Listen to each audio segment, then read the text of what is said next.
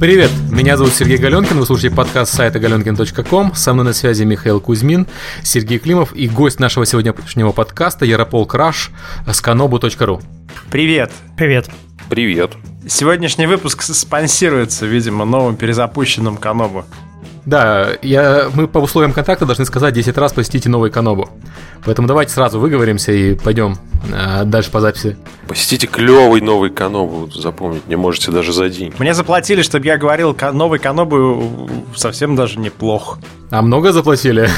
И от нас придут все, все 8 наших слушателей на ваш сайт. Так 24. Что... Климов там заплатил 16 баксов за 24 слушателей. Вот именно, я тебе хотел сказать, компания-то продолжает там вовсю набирать обороты. У меня бюджет 50 долларов, вот уже потрачено 16, и э, пришло 24 клика с LinkedIn к нам на подкаст. А э, если покупать за клик, то за клик берут 2.14 доллара. То есть, короче, мы круто поступили, что? мы правильно поступили. Че? Ну, короче, Климов медиамагнат, он здесь объясняет. Что это? Что это за, за клик 2, 2 доллара за клик? Да, 2.14. Ну, это, видимо, высококачественный клик на LinkedIn. Это, да сказать, ладно. Ну, не знаю, вот, вот, вот такая ситуация. То есть мы могли бы 8 купить кликов, а мы получили 24. Это означает, что сама тема интересная. Люди видят сразу надпись подкаст, игры и кликают.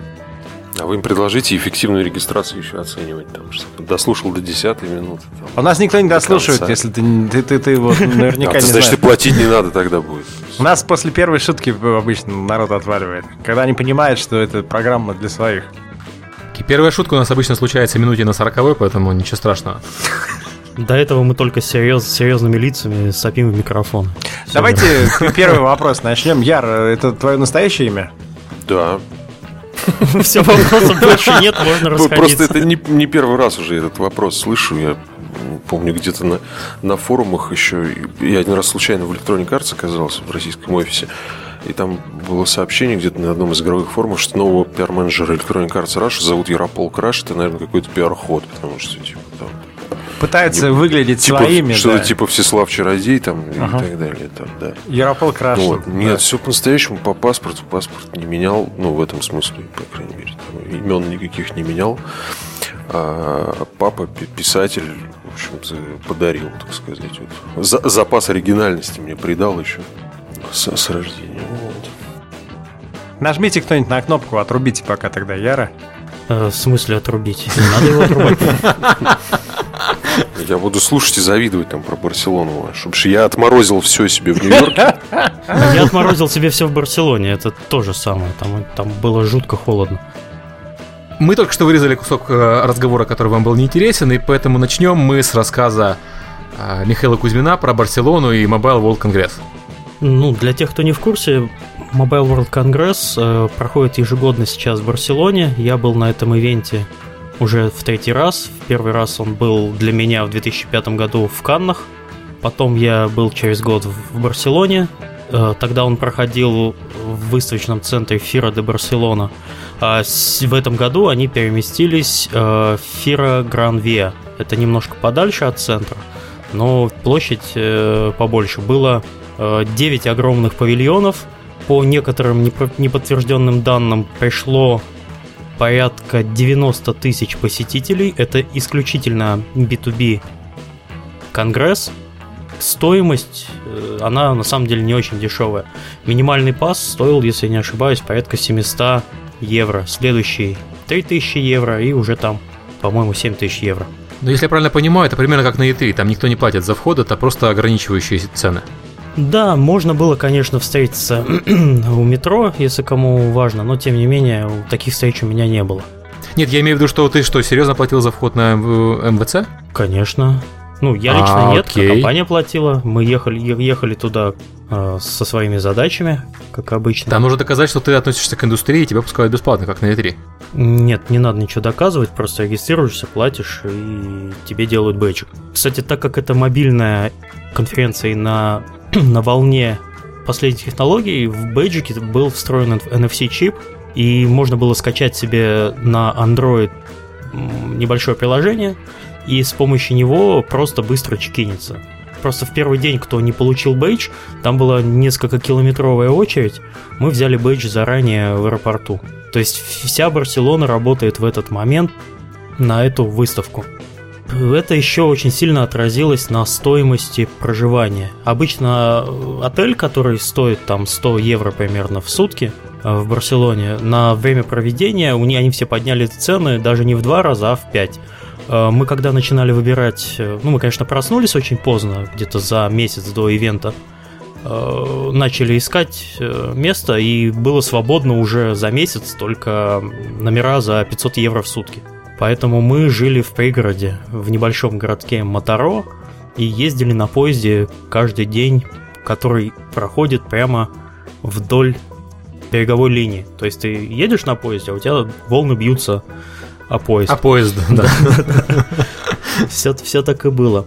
Ну, что можно сказать? Был огромный холл э, для контентщиков. В нем расположилось почти все, кто как-то более-менее относился к мобильной индустрии контента, игр и так далее.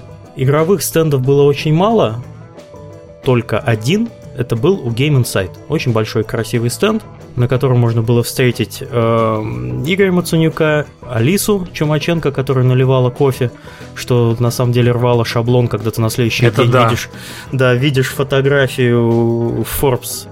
Тут э, все так в непринужденном виде, можно нормально пообщаться.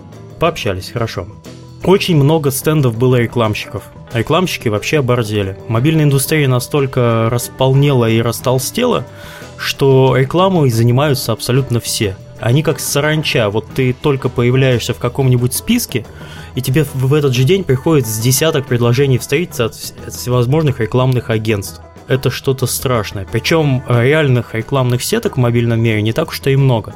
Все остальные, они просто придумывают какую-то фишку и начинают на нее давить. То есть у нас там таргетинг, у нас там автоматическая система слежения за компаниями, а здесь мы вам все сделаем руками, ну и так далее. Ну, так как играм к это не особо относится, я не буду про это сильно разговаривать. Окей, а что полезное было, кроме кофе с Game Insight? Для, для нас в игровом смысле, ну, там были вообще все, практически все игровые разработчики мобильных игр, но если вы их лично не знаете, они стенды не покупают, потому что это очень дорого. Просто, если ты их лично не знаешь, можно с ними только познакомиться на какой-нибудь вечеринке э, вечером. А так, в основном показывали гаджеты. То есть для гиков это вообще злостная тема. Показывают, можно потрогать телефон, для, э, то есть, который выйдет только через там, месяц, другой, а может еще и никогда не выйдет. Э, очень понравился стенд Sony. Они показывали свою Xperia Z, которая уже продается, можно купить. А также они показали Tablet Z. Это таблетка с таким же офигенным дизайном. В руках лежит очень прекрасно. Э, HTC показала HTC One, который для меня лично по ощущениям примерно как пятый iPhone примерно. Тот же алюминиевый корпус, те же некоторые исходные элементы, но самого Apple, в том числе как и Google, стендов не было. Они традиционно игнорируют это мероприятие. Видимо, оно им не особо интересно, хотя очень странно.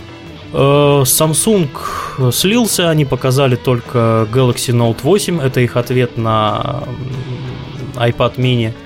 Это Который тоже был, в свою очередь, ответом на э, Tab 7. Да-да-да, то есть совершенно странное устройство.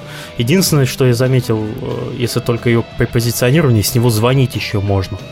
То есть мечта человека, у которой покупает с каждым годом разрешение, то есть размер экрана все больше и больше, он берет это устройство и подсоединяет к нему Bluetooth гарнитуру и с ним разговаривает, ходит.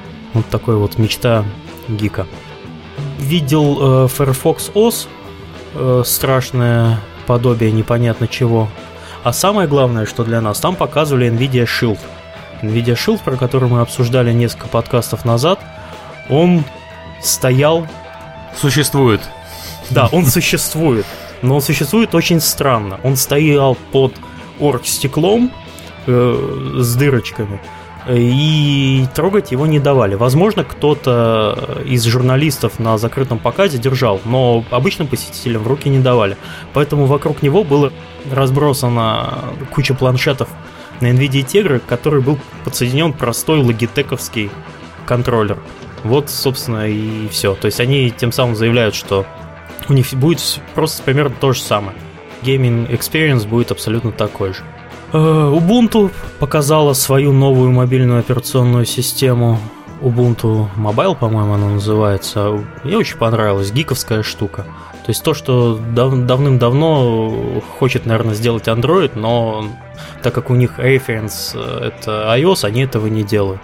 То есть там есть мультивход, там куча gestures, там куча-куча-куча всего. Так что, в принципе, если вы хотите провести хорошо время в течение недели, вы гик и хотите потрогать много устройств, приезжайте, посмотрите, но если вы хотите туда ехать по бизнесу, и, и если у вас игровой бизнес, то лучше не делайте этого, потому что все-таки там уровень немножко другой. Любая конференция типа Casual Connect, а также Games Night и Games Day, она гораздо полезнее, чем это событие. Все. Сергей Климов, Кикстартер, Кикстартер, Кикстартер. Ау, ау, я читал про, про, про Барселону как раз, рассматривал фоточки с устрицами от наших общих знакомых, которые съездили на эту выставку. Можно, кстати, еще будет... На самом деле там вся игровая индустрия была. Вот э, Карев, э, я только что с ним созванивался, он был э, в Барселоне.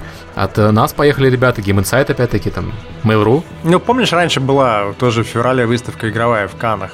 Милия называлась. Тоже вся индустрия ездила, потому что это был хороший шанс погреться на солнышке и погулять по Канам. Да, да, из, из северной какой-нибудь Европы, не говоря уж про Россию.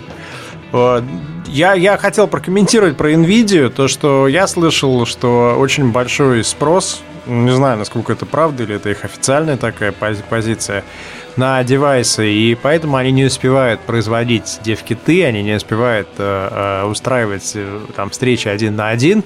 И вроде как в ближайшее время, там, в течение месяца будет что-то большое. Я так думаю, что в районе GDC, где они э, постараются накрыть максимальное количество разработчиков, чтобы им это дать поддержать и рассказать, что с этим делать, хотя непонятно, что это такое все-таки. Это контроллер или это платформа, там никаких эксклюзивов вроде как не будет. То есть это просто какой-то девайс, э, окей, там есть мышка, есть shield, э, э, не знаю, не знаю, пока непонятно вообще смысл этого продукта.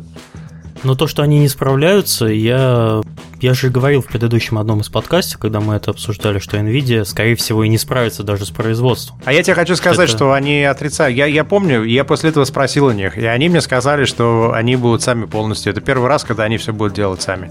Значит, молодцы. Но вот пока даже дефтиты не могут вовремя выпустить. Mm-hmm. Ну, надо, наверное, знать финансовую ситуацию еще в компании. Может быть, им нужна какая-то большая такая тема, подвиг для того, чтобы вселить надежду в акционеров. Я не знаю, надо посмотреть. Обычно, ну, не то, что обычно, иногда такое бывает. То есть с этим бывает связано, что люди начинают рассказывать, как они убьют большого мамонта, потому что им сейчас нужно убить мамонта для, для э, хороших новостей. А много кто ездил в Барселону, конечно. Я просто не знал, что так дорого, как ты говоришь. Э, а так вообще, что, не поехать-то, не пообщаться бы. Не, не заказать э, рекламы контекстной. Этого не хватает сейчас добра. Я хотел рассказать про, про со своей стороны по поводу того, что я поехал тут э, не совсем по делам в Рим, но заодно встретиться с несколькими людьми из индустрии, которые здесь живут. Тут есть директор Индигала, который вокруг Рима где-то там а, обитает. Я его увижу во вторник на следующей неделе. Мне интересно узнать, Э, что у них с цифрами, потому что я знаю цифры там 20 тысяч бандлов, 30 тысяч бандлов, 40 тысяч бандлов. И, и мне интересно понять у них по территориям распределение такое же, как у Steam или другое, и вообще как они видят э, битву за э, сайт номер один, потому что есть Humble Bundle, есть Indigal, есть э, Bundle Stars, есть э, Groupies, есть там хрен знает что сколько, есть вообще народу. И это немножко, конечно, начинает уже подрезать э, продажи на Steam, потому что мы смотрели на аналитику, и э, где-то по некоторым проектам Дедалика, э, я бы сказал так, которые прошли через бандл сайты, где-то, наверное, на одну активацию от покупки на Steam приходится две активации от покупки на бандле. И э, окей, там в нашем случае ничего страшного, потому что мы говорим, например, про первую Дипонию, это серия, и мы сознательно пошли на то, чтобы первую часть пораздавать э, через, через такие бандлы и привлечь людей к серии. Но вообще, в принципе, если бы я был там, смотрел бы только на самостоятельный проект, меня бы это сильно очень напрягло, потому что деньги на бандлы зарабатываешь совсем другие.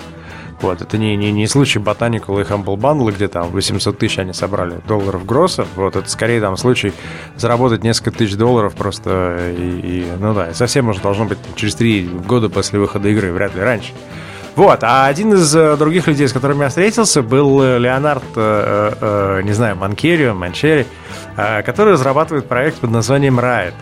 И недавно на хорошо знакомом нашему гостю Яру сайте Riot Pixels вышло интервью с Леонардом по поводу как раз его этого проекта Riot, посвященного протестному движению и, в принципе, протестам.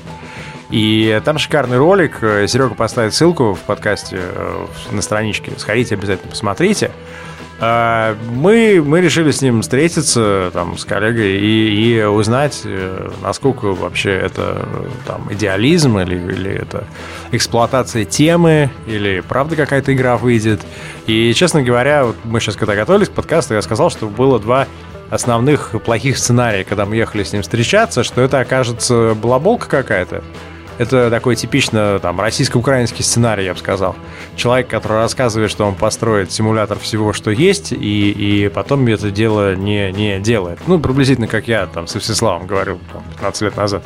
Вот, а, то есть ты, ты рассказываешь, и идея звучит интересно, но она ровно потому звучит интересно, потому что более опытные разработчики понимают, что все это нельзя запихнуть в одну игру. И про украинский сценарий ты абсолютно правильно сказал, потому что игра про э, массовые протесты и про выборы в свое время делалась в Украине, это был 2001-2002 год, и в итоге они так ее не сделали. Но Хотя они сидят сейчас, идея была очень интересная. Да? Не, они не сидят, э, ребята занимались играми, сейчас они какие-то казуалки делают. Они вот. сейчас делают казуалку под названием э, «Счастливая Тимошенко». У тебя есть такая камера, ты там можешь... Тюряга, тюряга, да. Заплатить охране. Вот, но это был как бы первый сценарий, а второй сценарий был э, связан с тем, что, возможно, просто человек там, хочет как-то на этой теме проехаться. То есть он решил сделать обычную нормальную игру, э, просто сверху сделал там, звуки сирен, э, интересную графику и так далее, и так далее, и так далее. То есть на самом деле никакой такой глобальной идеи у человека нет. Вот, он приехал, он мне очень сильно напомнил там разных инди-разработчиков вроде Tale of Tales или, или Аманиты той же самой, или там даже Макса из Руник, потому что Э, у него нету такой ориентации на рынок э, и такого желания понравиться именно игровой индустрии, которая есть у большинства из, из нас, да, меня включая. То есть мы все ходим все-таки и хотим э, быть такими важными арбузами, да, такими, такими как бы бизнесменами, вот. Слушайте нас, да. Да, да, вот Серега там сейчас вовсю со Стимом, с Valve общается, и тоже он такой, типа, эй, там, Valve, мы тут проект замутили, Valve ему, ну давай, чувак, мы с тобой поговорим. То есть а, есть какая-то, да, такая, ну, ну, ну хм, э, как вам сказать, э, есть определенная такая категоризация, да, вот я там разработчик, я издатель. Этим людям по барабану они делают то, что им душа просит, и, и э, а дальше типа похрен, там, продастся, продастся, не продастся, не продастся. То же самое, кстати, относительно разработчиков Mountain Blade могу сказать. Людям вообще по барабану, что там рынок скажет, не скажет, они просто уверены, что если они это сделают, то, значит, рынок там на это хорошо среагирует. И вот он, э, на мой взгляд, вполне такой аутентичный парень, он серьезно переживает по поводу всех этих протестов, он не стоит на стороне протестного движения, да, там, в любой стране. Например, сейчас вот в Италии он поехал а, после нашей встречи в Турин, где народ бастует против прокладывания новой магистрали высокоскоростных поездов. А, мы с ним говорили про Германию, вспомнили Штутгарт, в котором народ протестует против сноса э, э, здания вокзала старого. Там тоже ситуация неоднозначна. И он сказал, что он хочет просто осветить э, вопрос противостояния мирного там, жителей да, с, с, с текущим государством. Да, когда государство пытается тебя зажать, и, и это вызывает вот такой вот феномен протеста, и он хочет сделать игру, которая покажет психологию толпы, там страх, насилие, вот связь всего этого вместе. И, и он рассказывал про определенные миссии, где ты, например, будешь защищать э, какое-то здание, да, с 10 полицейскими, например, а против тебя идет там 10 тысяч народу с палками. Вот, и, и в этом плане, конечно же, он, он, он очень э, искренний, он э, без каких-то претензий на то, что он все знает и всех научит. Он сказал, что изначально идея у него пришла вот, начать делать да, игру про это, и люди ему столько разного фидбэка накидали, что у него эта идея эволюционирует, эволюционирует, эволюционирует, и он себя видит как архитектора, как, как, как э, простите, археолога, который раскапывает Э, идею игры про протестные движения, и чем дальше, тем он больше какие-то новые для себя э, э, стороны открывает этой идеи, и он не знает, что у него в конце концов выйдет, но он уверен, что что-то выйдет, потому что очень большой всплеск интереса. А, и я, конечно, протащился совершенно от того, что э, там, на вопрос, э, не нужно ли ему помощь там, и познакомить ли его с какими-то журналистами, он э, сказал, что у него стоит в его инбоксе там 20 неотвеченных писем от Эджа, от Полигона.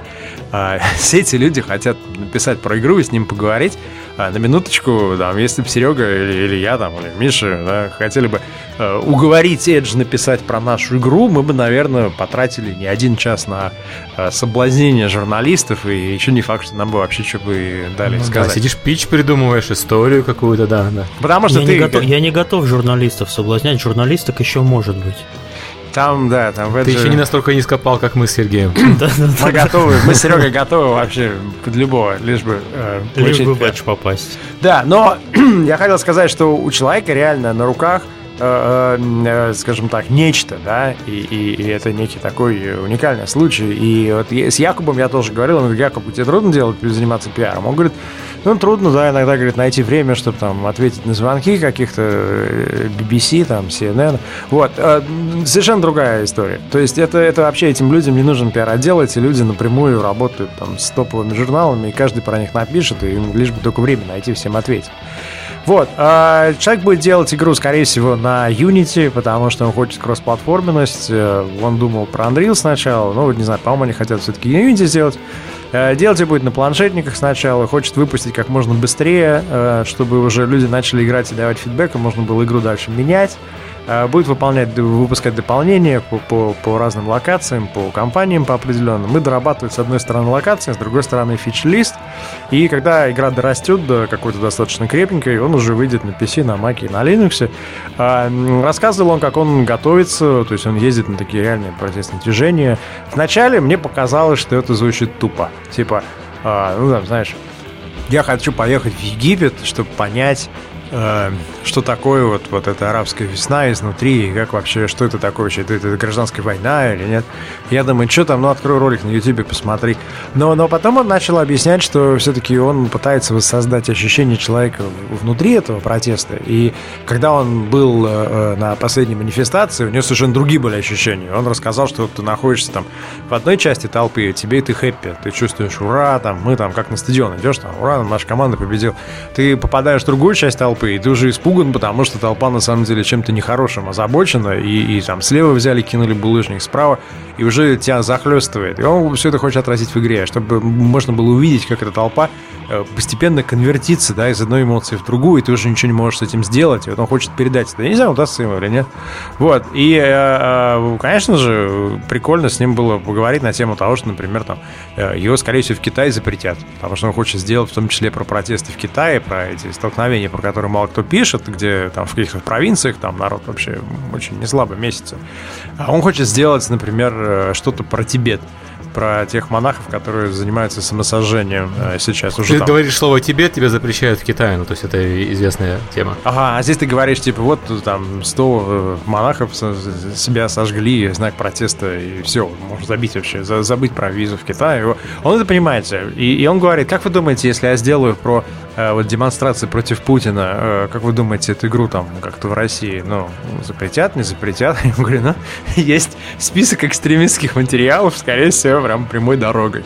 И я понял, что это первая, пожалуй, игра э, со времен Call of Duty скандала, да, про которую можно сказать, что э, действительно потенциально она может привести к э, там, политическому скандалу в России. И, э, ну, по-моему, только заодно за это этого парня можно похвалить, что он э, развивает игры как э, формат, да, он говорит о текущих актуальных темах, и если ему удастся сделать это вот так, как он озвучивает в плане геймплея, да, что, ну, ну зашибись. То есть никто из нас такого не сделал. Мы все по сравнению с этим э, достаточно скучные коммерческие люди. Эти рекламные агентства, там, это про нас как раз. Наверное, потому что мы в России, собственно. Окей. Не знаю, ну да. Сделаешь такую игру, к тебе придут, может быть, да. Кстати, по поводу э, той самой игры, которую делали украинцы, я недавно нашел из них скриншоты. Называлась она Choice, делала ее студия имени Савченко. Вот, э, по мотивам протестов и оранжевой революции, и она довольно-таки прикольно смотрится на самом деле. Я дам ссылку в описании подкаста, чтобы люди могли посмотреть. А ты вот ты можешь мне ответить на вопрос, почему, э, почему там э, по, по, по, об игре про протестное движение я разговаривал не с каким-то там, интеллигентом из Питера в Хинкальной, э, где-нибудь за Невским, а с, с итальянцем, у которого американский паспорт. Интеллигенты из Питера, они могут в блог писать, они не могут игры делать. Mm. То есть ты имеешь в виду, что просто, что там у итальянцев есть позиция «я думаю, я сделаю», а у наших «я думаю, я рефлексирую»? Я думаю, что не у итальянцев, а у итальянцев с американским паспортом. Это все-таки тоже уникальный случай. Вот. Ну, ну да. если честно, американцы, правильно? Не итальянцы. Вот. А, да, итальянцы сами по себе и русские сами по себе, они больше прорефлексировать. Я думаю, это как раз такое исключение. А, слушай, я еще хочу поработать немножко адвокатом дьявола. А, тут случился Real Racing 3, одновременно с ним случился Command Conquer от Electronic Arts. И вот Real Racing 3, у него сейчас отвратительная оценка на метакритике, его страшно заругали, э, заругала вся игровая пресса, которую только можно представить, ему Еврогеймер поставил 3 из 10, деструктует просто там Джим Стерлинг э, все свое чувство юмора показывает, э, издеваясь над игрой. И я вообще не понимаю, вы не играли в ту игру, что я, или не в ту игру. То есть... Люди жалуются на то, что в игре очень сильно закручена монетизация, что там нельзя ничего сделать, не заплатив денег. Я у себя в блоге там проводил маленький опрос, и так получилось, что из четырех человек, которые в нее играли, мы в сумме на четверых потратили 2 доллара за все время игры. И не похоже на игру, в которой закручены гайки. То есть это у игры есть определенные там проблемы с монетизацией, на мой взгляд, там некоторые вещи можно было сделать лучше, но сейчас Real Racing 3, наверное, одна из лучших гоночных игр наверное, не, одна из лучших, лучшая гоночная игра на мобильной платформе и пример очень хорошей монетизации на мобильной платформе. То есть там сейчас монетизация мягче, чем World of Tanks, который вообще признан считается хорошим примером монетизации. А, у вас почему такой, как вы думаете, почему вообще такое случилось? Почему пресса так вот вся бросилась как один а, ругать хороший проект? Ну, они подозревают, они видят признаки. Если ты помнишь, э, World of Tanks тоже ведь ругали очень сильно в начале. Просто там кто-то просто откровенно смеялся, кто-то считал, что это просто попытка э, разработчика со стратегическими корнями срубить бабло, наклеив новую этикетку.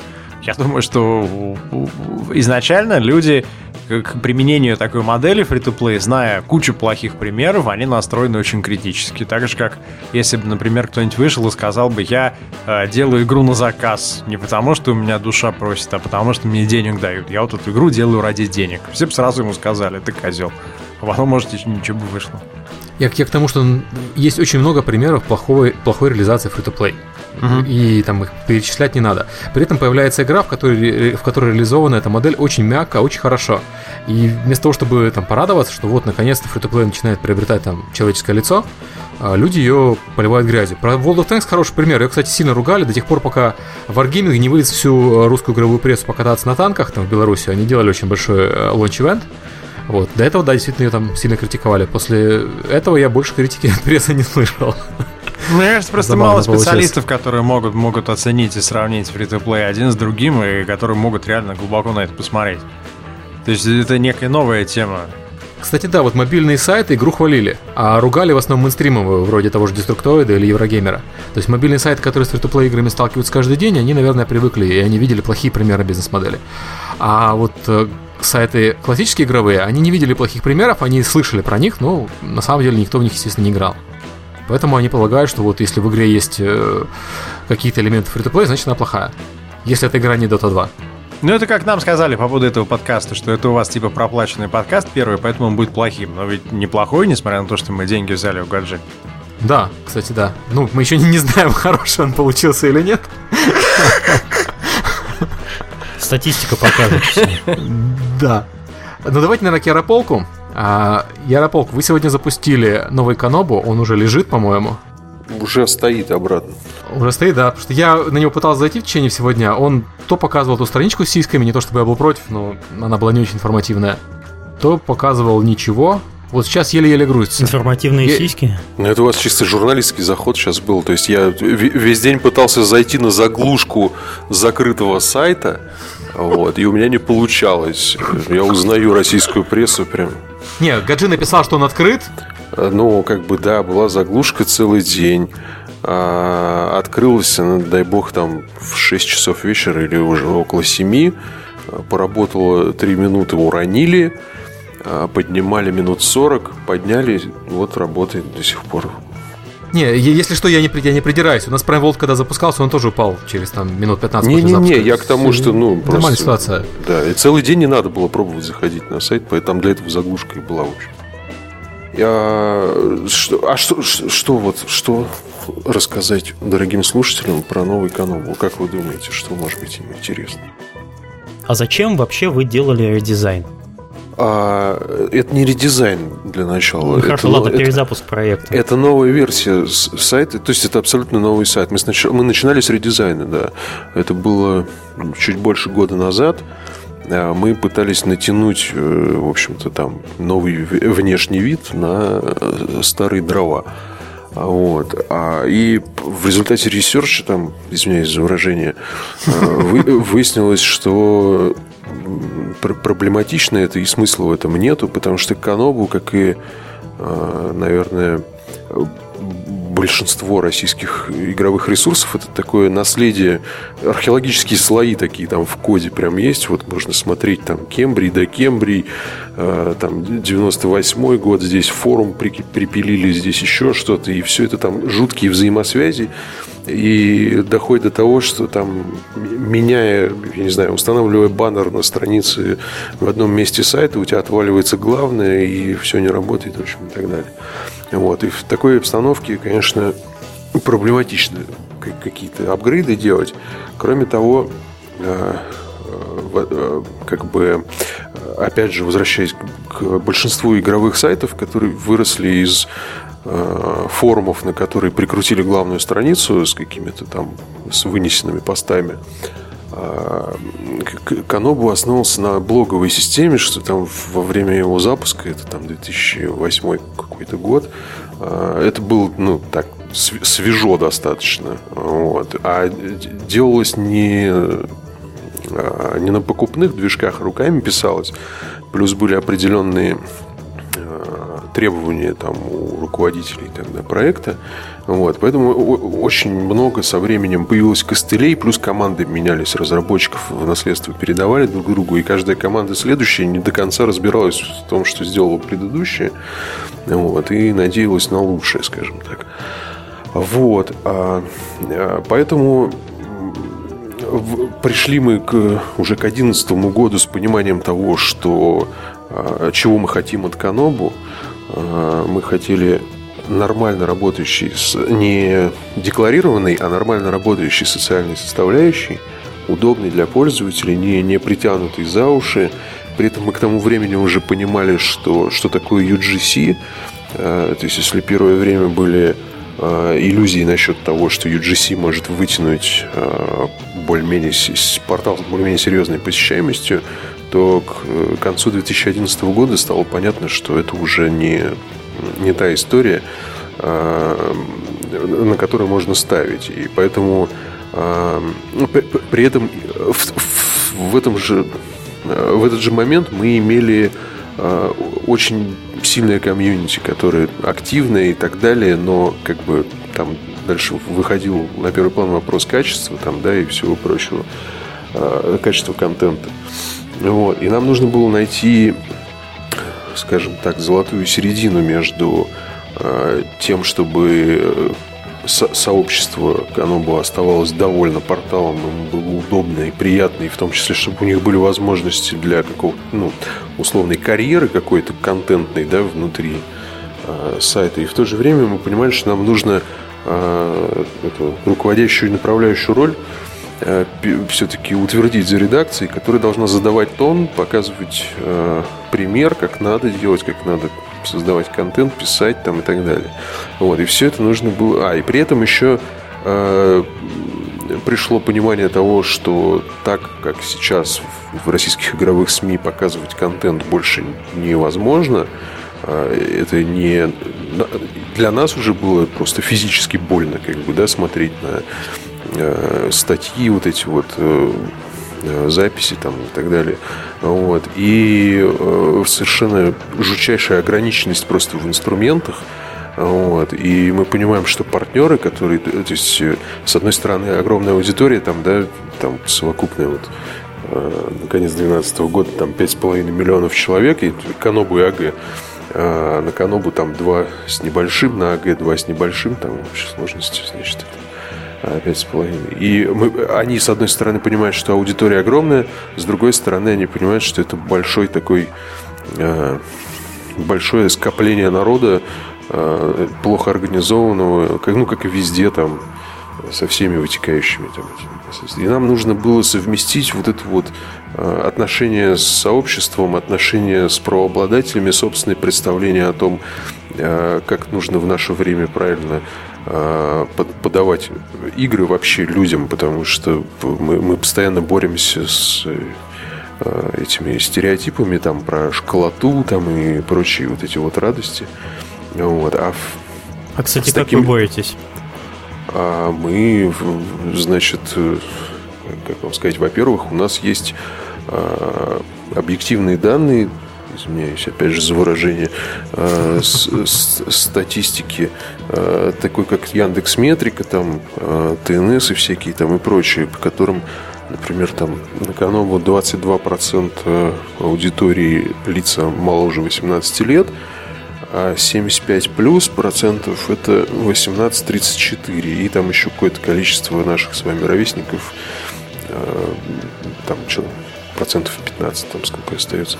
Вот. А на АГ вообще ситуация там, ну, в смысле, как вообще, там, там 11% э, публики младше 18 лет и, соответственно, еще больше вот в этом возрасте 18-34. Вот. Но, естественно, когда имея на руках такие ресурсы, ну, такие, как они выглядят, да, там, или Канобу выглядел еще сегодня утром, а, когда ты приходишь э, к партнерам, например, и даже показываешь им эти данные, но они на тебя смотрят как на Э, милого такого умалишенного, который, значит, ну да, конечно, понятно, у вас там 18.34, ага, и они за тобой начинают уже повторять вот эти заученные фразы, что.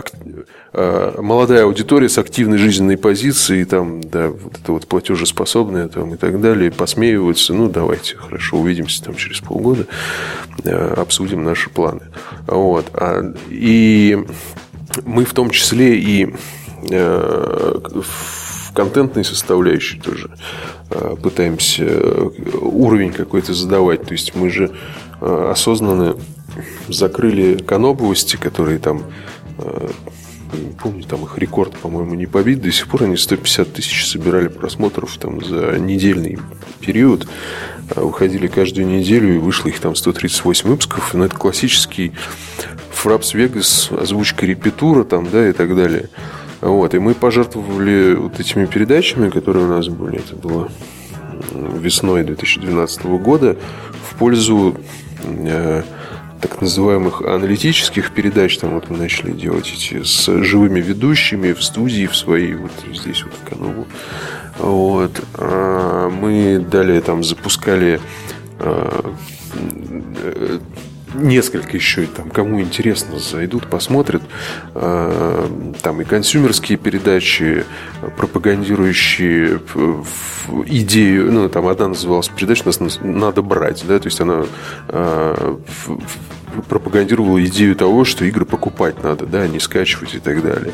Даже «Адовая кухня», несмотря на ее одиозность э, с точки зрения там лексики там, и способов выражения вообще своих мыслей, э, она э, в каждой передаче, в каждом подкасте речь шла о том, что игры скачивать в сторонов не круто, вот, надо обязательно их покупать.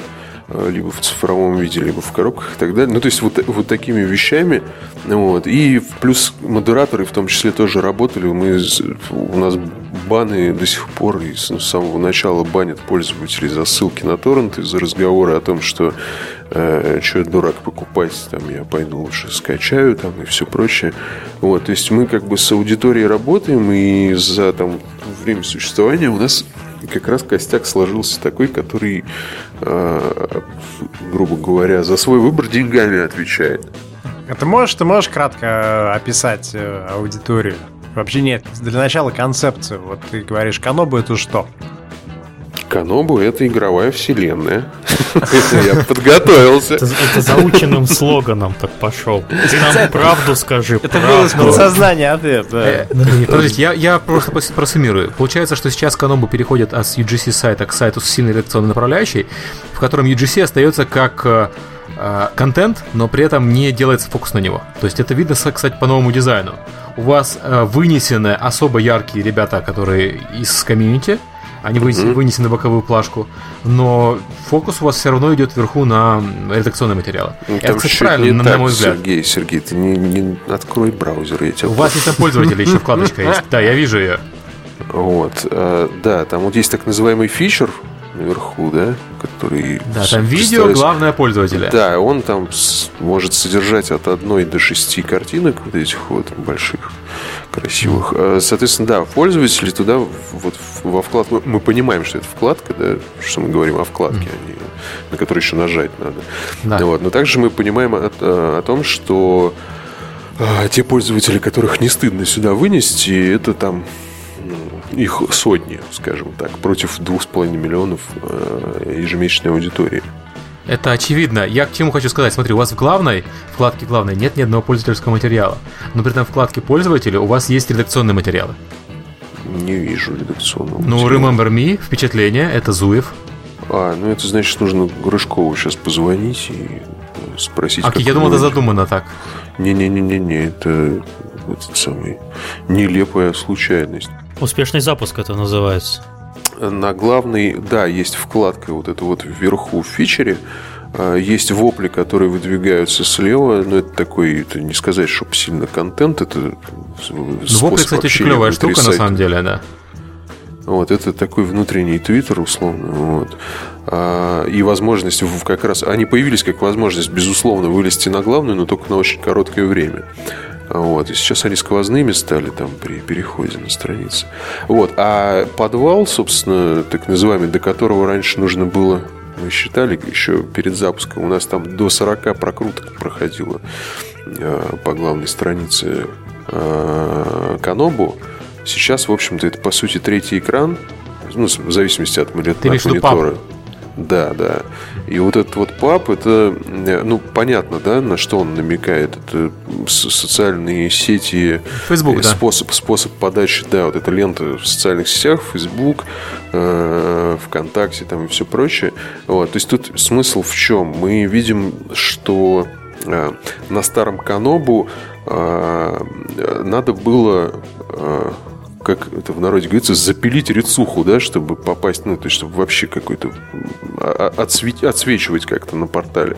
Вот. И мы понимаем, что это для большинства людей, которые там сидят в том же ВКонтакте, там еще кто-то, и которых 90% нашей аудитории находится в ВКонтакте, э, э, для, для них, там, допустим, выразить мысль, там, поделившись картиночкой, ссылкой там, или имбедом э, с Ютуба, это вот так вот пальцем щелкнуть, и все, да, он взял и сделал. А вот когда он видит э, форму редактирования блоговой записи, которая не сильно сложнее, чем WordPress, там, да, там, вот, но там вот эти вот какие-то э, редакторы там что-то жирным выделяет, сразу начинает казаться, что тебе нужно что-то умное сказать. А когда они начинают умничать, это еще хуже, чем, ну, то есть, это, ну, сами понимаете. Вот. И э, очень многие люди отваливаются на этом моменте, ну, или там в вопли уходят. Вот. А другим все равно было трудно куда-либо попасть, потому что главное представляла себе вот эту колбасу, в которой сначала, будьте любезны, от редакционных материалов, там штук, не знаю, сколько их там выходило в день, штук по 8, и при этом еще они старались дня по два, по три там э, находиться на этой главной странице, потому что в старом Канобу, уйдя с главной страницы, это сразу ноль переходов там, э, ну, для, для материала. Вот, потому что люди внутрь ходили там на, в базу игр, там на профили свои и в, в эти а, видео смотреть.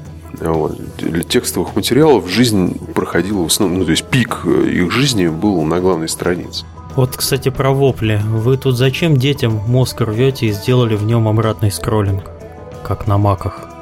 Не могу ничего сказать, потому что я сижу на маке, никакого когнитивного диссонанса не испытываю. А подожди, где там обратный скроллинг? Я, правда, тоже ну, сейчас на маке. От, от, открой вопли и попробуй потянуть за скроллбар, который в правом углу этих воплей, который да, выглядит. Об, обратный, обратный скроллинг, действительно. Вот все, детям смерть. Ну, поглядим. Я не знаю, там могло произойти что-нибудь, что сегодня столько чудес произошло. А, слушайте, теперь давай на самом деле вот э, про Канобу поговорили. Меня на самом деле больше другая тема интересует. Вот, а, это бизнес на журналистике. А, смотри, так. по сути, это Канобу и Афиша, и вот там ваши друзья, а, там вроде Геймбокса, это все бизнес на э, журналистике.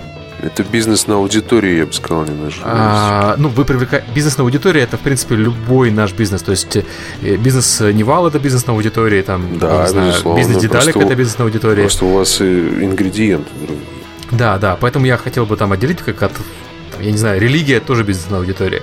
Вот. А, вас способом привлечения аудитории является все-таки журналистика. Правильно я понимаю? Ну, способом, да. Ну, окей, да, да, в целом, да. Ну, то есть вы все-таки издание, вы СМИ. Вы не, не просто социальная сеть, вы СМИ с социальной сетью. Ну, мы социальная сеть, я бы не сказал бы при аудитории 2,5 миллиона человек, это слишком смело было бы.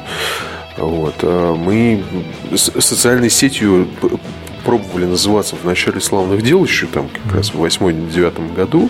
Вот. Потом уже, когда это стало неприлично вслух произносить, э, по крайней мере, в нашем отечестве, вот, мы перестали как бы, ну, а, здраво оценили ситуацию, да, потому что... Ну, был, Ваши модераторы сделали мое блок... сообщение. Обижусь, приду, убью. Хорошо, приезжай. Не, серьезно, я в паблик написал только что поздравляю с запуском нового каноба, и меня стерли через минуту. Они не верят, что это настоящий Галенкин. Нет, они, они сочли это просто иронией, какой-то шуткой и разводом. Ну ладно, окей.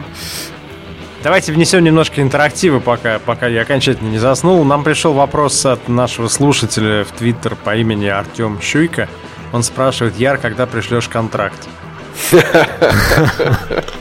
Ладно, так вот, а, к возвращаясь к бизнесу на журналистике. Смотри, а, по моему опыту работы в журналистике, общая идея а, бизнеса на аудиторию заключается в том, что ты делаешь материал интересной определенной части аудитории, при этом делаешь ее максимально честно и откровенно, потому что тебе нужно, чтобы они тебе доверяли. Когда они тебе доверяют, они к тебе приходят, ты их продаешь рекламодателю. При этом ты не теряешь их доверие, потому что они, очевидно, могут различать между редакционным материалом и рекламным материалом. Можешь про это рассказать подробнее? А, ну, в принципе, в общем-то, оно примерно так и происходит, но а, аудитория в нашем случае, по крайней мере, продается рекламодателю при помощи рекламного инвентаря. Вот. И как бы, может быть, нам бы и хотелось, чтобы рекламодатель а, платил бы деньги за как в этом в Ширли было, там, захватим все телевизоры и будем влиять на Гоев. Там, да? вот. Мы, ну, то есть рекламодатели не настолько изысканные и утонченные э, тролли, чтобы покупать там какие-то э, сугубо контентные вещи, которые имеют отношение, по крайней мере, к журналистике. Существуют э, так называемые коммерческие спецпроекты, да, э, там вот у нас недавно под Новый год там был, когда Петр Сальников со своей группой э, делал, мы записали концерт, такой полуконцерт, полуклип, и, а все это происходило при помощи там, инструментов определенного производителя, да, музыкальных инструментов. Вот. А, то есть, грубо говоря, вы под рекламодателями наверняка больше имеете в виду, наверное, правообладателей всяких, да, там, издателей там и прочего. Вот. Они, как, как, как бы это кому-то не хотелось, не, не, платят за контент. То есть вот за те же самые там рецензии, какие-то оценки или еще что-то. То есть это было бы слишком просто. Очевидно, что невыгодно платить за рецензии. Да. Вот. А, то есть здесь, э, безусловно, как ты сказал, э, начинается история с того, что э, ну, тебе нужно создать условия для того, чтобы люди приходили на авторов. Так? Потом тебе нужны авторы и, собственно, пути для людей, которые будут приходить на этих авторов. И таким образом у тебя складывается ядро, которое обрастает SEO всякими вещами и просто там какими-то социальной виральностью там и прочим. Все это вырастает в какую-то аудиторию, в которой эм, собственно, ты, ты, ты уже ей можешь управлять. Дальше зависит от того, насколько у тебя ума и таланта хватает, чтобы работать там с комьюнити, насколько оно подвижное, насколько они на всякие там блудники твои подписываются, там какие-то конкурсы, флешмобы там и прочее. Вот. А, да, и дальше ты, извиняюсь э, за выражение, опять же, монетизируешь все это при помощи, в первую очередь, рекламного инвентаря, так называемого. Это баннеры, Э, брендирование там и всякие ну, там, вплоть до агрессивных форматов, типа фуллскринов там и прочего. Вот. Во вторую очередь ты это монетизируешь э, рекламными спецами. Это, то есть, там, условно, э, серо-бур-малиновый раздел там, специальный на сайте, в котором ты тыкаешь на какие-то кнопочки, и тебе там при помощи визуальных средств рассказывается, что ты вообще ничего не знал. Оказывается, можно там купить зубной порошок и значит, чистить им зубы. Вот. В зависимости от того, сколько раз ты тыкнешь, там изменяется цвет чего-нибудь. Вот. И плюс есть дополнительные еще способы, не сильно развитые, по крайней мере, в российских э, этих э, игровых с медиа. Это всякого рода партнерские программы э, и так называемая цифровая дистрибуция. Вот. То есть это уже такое глубокое погружение, потому что это не каждая площадка может себе позволить, потому что это, за, ну, то есть, нет, грубо говоря, партнерку запилить, да, это можно делать много примеров, где находятся эти партнерки, но это деньги за пределами статистики лежащие, они там исчисляются какими-то ну, в лучшем случае десятками тысяч рублей в месяц для портала с нашей посещаемостью. Вот. А, а если ты хочешь на этом зарабатывать, тебе, соответственно, нужна команда, э, которая будет э, выделенным проектом заниматься, будь то партнерка, будь то цифры там и так далее. А какая у вас команда? А, в плане, в количестве людей? Да, в количестве. Я про качество пока не говорю, а вот в количестве. Я про качество сам еще не совсем уверен. А у нас, сейчас э, я скажу, я просто этих еще штатники, не штатники. В общем, у нас там... Э, ну да, вот сколько в штатных, сколько в нештатных? Э, около 50 человек штатных и до 80, в зависимости от задачи, еще привлекается там посменно, так-сяк, на то же самое видео там и прочее. В общем, я почему спрашиваю? Просто сейчас нас слушают э, много людей, которые хотят заниматься игровой журналистикой, и вот эта цифра поможет вам понять, сколько вам людей нужно в команде, чтобы сделать что-то лучше Канобу. Да, я вот неоднократно слышу историю о том, что давайте у нас трое чуваков, мы соберемся, сделаем свой игровой сайт, убьем Канобу. Да-да-да. Не, ну а согласитесь, что есть пример там условного uh, Rock Paper Shotgun.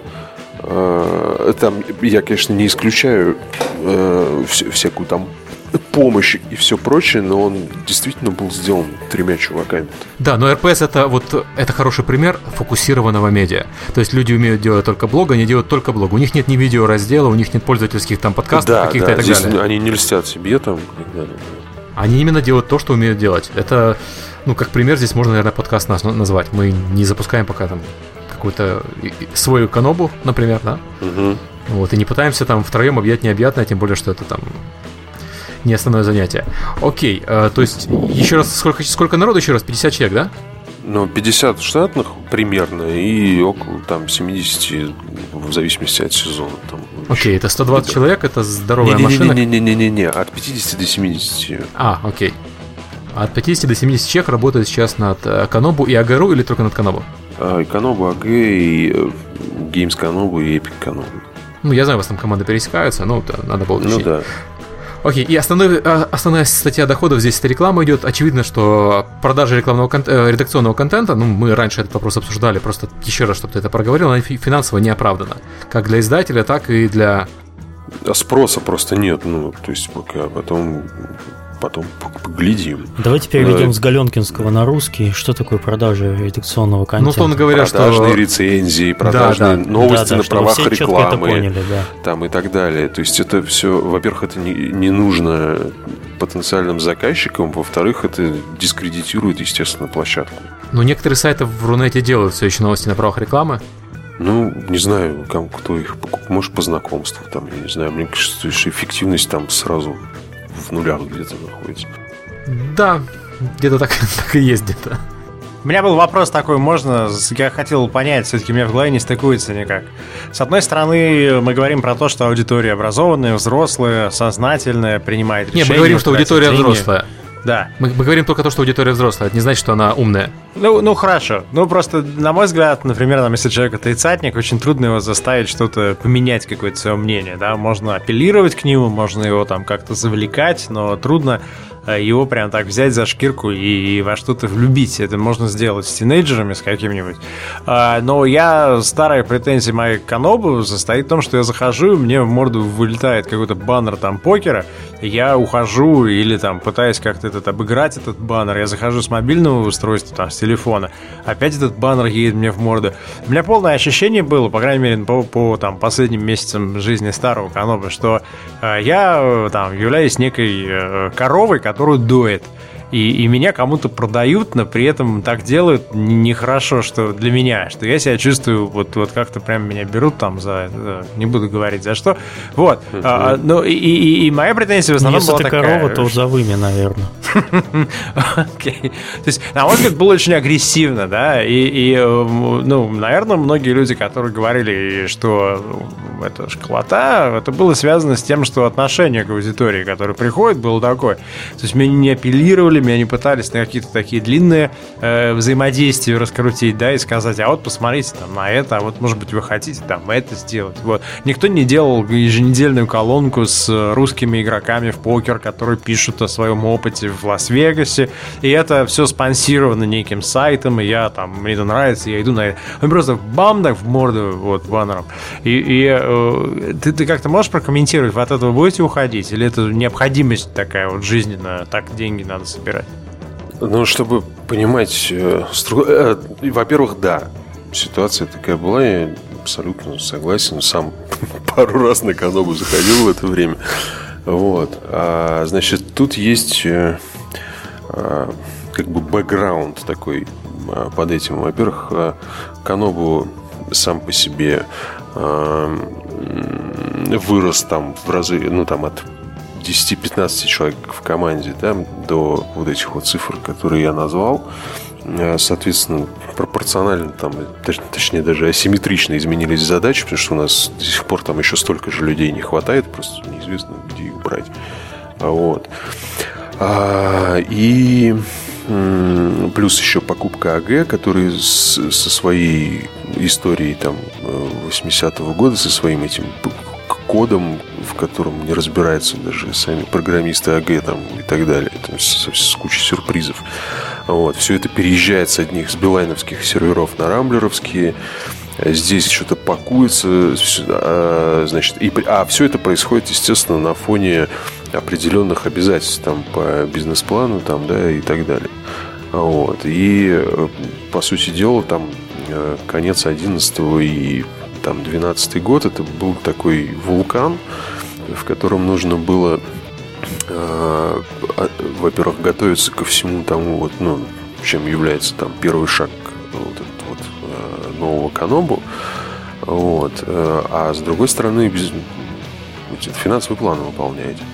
Вот. Поэтому мы, безусловно, так э, с, и плюс вот это вот не, не, нехватка человеческих ресурсов э, порой иногда связанные в том числе и с тем, что это слишком дорого тоже. Ну, потому что вы понимаете, да, что там, например, э, делать хорошие спецпроекты это дорого.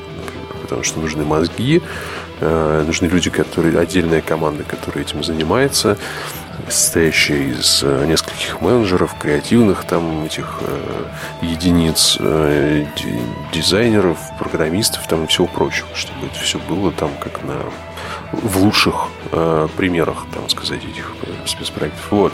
Поэтому здесь была просто, был элемент тряски такой, турбулентности. Вот. И на сегодняшний день мы видоизменили там э, подход, вот с, приурочив э, к э, новому дизайну, к новому канобу. Вот, и технические требования, то есть э, по поводу флеша ужесточили требования, там, это про рекламу сейчас говоришь, да? Э, да, безусловно. Вот. И делаем ставку на э, развитие дополнительных источников, естественно. Слушай, у меня еще один вопрос был. Еще один вопрос был по этому поводу.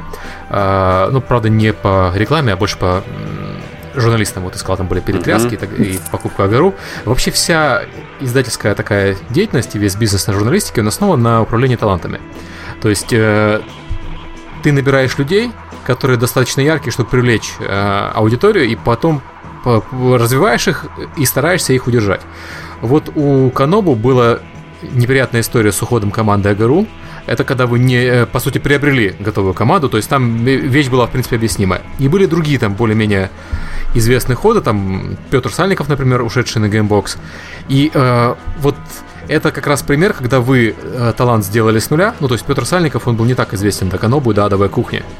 Вот я, я с ним был знаком, э, но я имею в виду массовой публике. А, вот что вы делаете по этому поводу?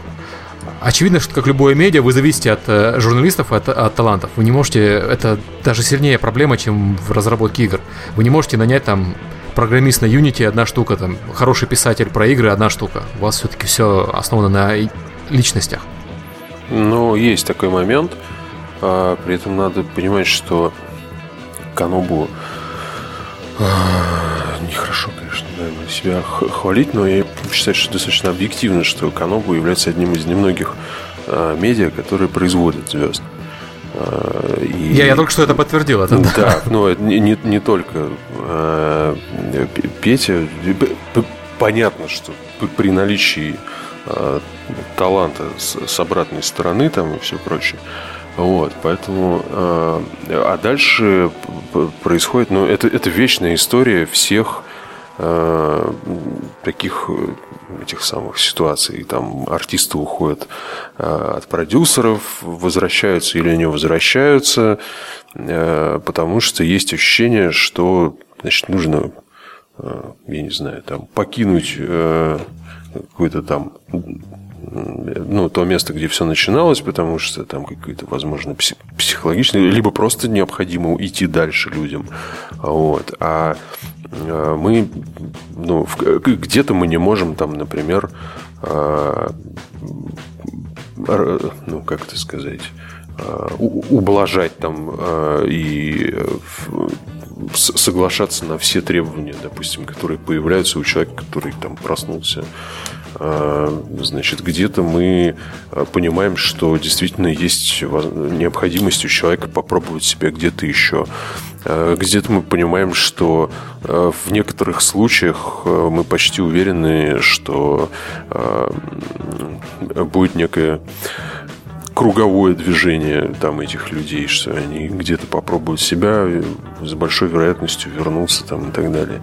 Вот. А без прихода просто каждый случай уникальный. Сейчас я не буду по каждому отдельно там рассказывать, потому что я, во-первых, там это, это личные дела, вот, и все проще. Но это нормальная жизнь, так сказать, при нормальной ситуации при работе с ну, опять же, извиняюсь, с творческими, э, с людьми творческих профессий.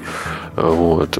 Я считаю, что это нормальный цикл такой, когда кто-то появляется, ты заинтересовали друг друга, что-то сделали, а потом ситуация может поменяться как у одной стороны, так и у другой, и вплоть до там каких-то бытовых обстоятельств, вот, или там финансовых, возможно, там у компании, или там еще каких-то стратегия может поменяться. Вот. Все, все что угодно может произойти здесь. То есть ты хочешь сказать, если у вас уходит какой-то талантливый автор, вы не собираетесь всем редакционным составом в переговорке и не плачете? А смысл? Ну, то есть ну, человек, человек ну, мы исходим из того, что мы работаем с людьми психически полноценными, отвечающими там за какое-то свое э, свои желания, там все прочее, что это осознанные какие-то действия. Если человек приходит и говорит, что э, он хочет попробовать себя в другой сфере, мы, конечно, переспрашиваем несколько раз. А, но в целом, если он э, уверенно отвечает, я просто склонен верить, что он, в общем-то, знает, что говорит и действительно хочет это сделать. Вот, так что тут ну, ничего не поделаешь, в общем-то. Потому что, ну, то есть, грубо говоря, э, нету ситуации, когда чтобы это были какие-то эти мелочные вопросы, там, что вот давай там на 3 рубля больше, там, ли я пойду, нет, не дам, там, и так далее. То есть здесь в основном это все касается э, каких-то кризисов, там, кризисов творческих, поисков там каких-то себя там и так далее. Потому что, безусловно, человек, заряженный человек – э, стремится, тем более молодой человек, который еще не испорчен там цинизмом э, и прочими вещами, он, э, зарядившись энергией определенной, считает, что э, в том месте, где он начал, ему тесно. И, и кажется ему, что надо двигаться дальше и там, собственно, целину покорять и, мир завоевывать. Вот. Это, от этого никто никуда не денется, это происходит постоянно. Поэтому Окей, делать а... нечего. Э, поэтому понятно.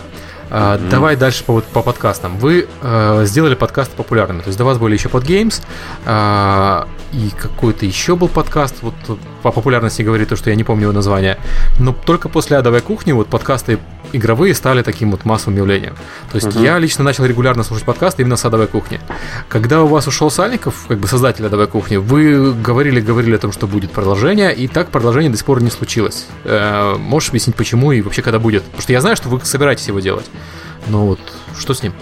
Ну, мы как бы не собираемся делать адовую кухню ради адовой кухни потому что это глупо, наверное. А мы, во-вторых, ну, то есть, как бы проект породили, он закончился в силу того, что там, безусловно, была звездная составляющая Пети.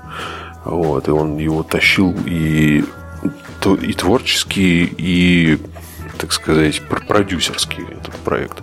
То есть он и звукорежиссером там был, и монтажом занимался, и э, сценарий, как, это, как бы это странно не звучало в случае садовой кухни, э, писал. Вот, и парней собирал каждую неделю, несмотря на то, что это понедельник там и вообще ужасный день. Вот, то есть он, а, а, безусловно, очень, общем, очень большое место занимал в проекте. Вот, и начал он говорить о том, что это выхолащивает же, безусловно. Это кажется, когда каждую неделю слушаешь, что это весело, так взяли, собрались, поржали там и так далее. А такое огромное количество труда, все-таки это самый популярный был подкаст в игровой, по крайней мере, сфере, там до 50 тысяч слушателей э, в неделю. Я, по крайней мере, я не слышал э, аналогов. И они в итоге получили же еще золотой подкаст Рунета, не подавая заявку даже вот, в РАЭК. Вот. И в, в, в определенный момент, естественно, усталость пришла, потому что, во-первых, были искания э, в сторону. Там мы пробовали, э, пилоты снимали видео в формате, э, обсуждали э, варианты э, там, из нового какого-то подхода, э, потому что у нас постоянно лейтмотивом идет вот эта вот тема про взрослую аудиторию там и все прочее. Вот, и постоянно пробуем нащупать, о, о чем, в общем-то, с этой взрослой аудитории говорить, то есть, чтобы не паразитировать просто на хихи-ха-ха там и прочих вот этих вот вещах. Вот. И обычная усталость, в общем-то, понятная. Ну, это понятно, почему закрылся, а вот почему нет нового? А, ну, то есть он от сырости-то не появится же, новый подкаст. Продолжать его просто, чтобы кто-то не говорил, что Э, значит, э, адовая кухня закрылась, ну, то есть смысла нет, ну что, можно, мне можно пропаразитировать какое-то время, конечно, там упасть с 50 там, до 10 тысяч просмотров, которых там можно даже просто белый шум записать, и будет 10 тысяч просмотров на канал там, или прослушиваний. Ну, мы тоже каждую ну, неделю сейчас белый шум пишут, а у нас там 30 тысяч человек слушают. Ну, вы-то интересные люди, правильно же? Вот. А знаете, о чем говорите. Соответственно, за каждым из вас там целая история стоит, правильно? А у нас, в общем-то, молодой по российским даже меркам портал э, и еще более молодые, собственно, эти ведущие там и звезды. Вот, так что тут такое дело. Ну, в общем, то есть мы не, не, не собираемся делать это ради того, чтобы вот просто из принципа продлить адовую кухню. У нас масса других идей и задач тут стоит. Вот, мы там пару новых передач успели запустить там за это время. Так что, ну, то есть этот процесс бесконечно идет здесь. Э, дело не в брендах, а дело в том, что мы задачи пытаемся свои решать. Нам на аудиторию надо, на другую аудиторию выходить, на более широкую. И мы когда нащупаем, если это будет адовая кухня в новом каком-то формате или в старом формате вдруг выяснится, что кроме адовой кухни ничего не нужно, будет адовая кухня. А что тебя не устраивает в текущей аудитории? Да, меня устраивает полностью текущая аудитория. Я хочу ее сохранить и взять еще новую. То есть вы хотите сделать рост за счет э, совершенно других людей?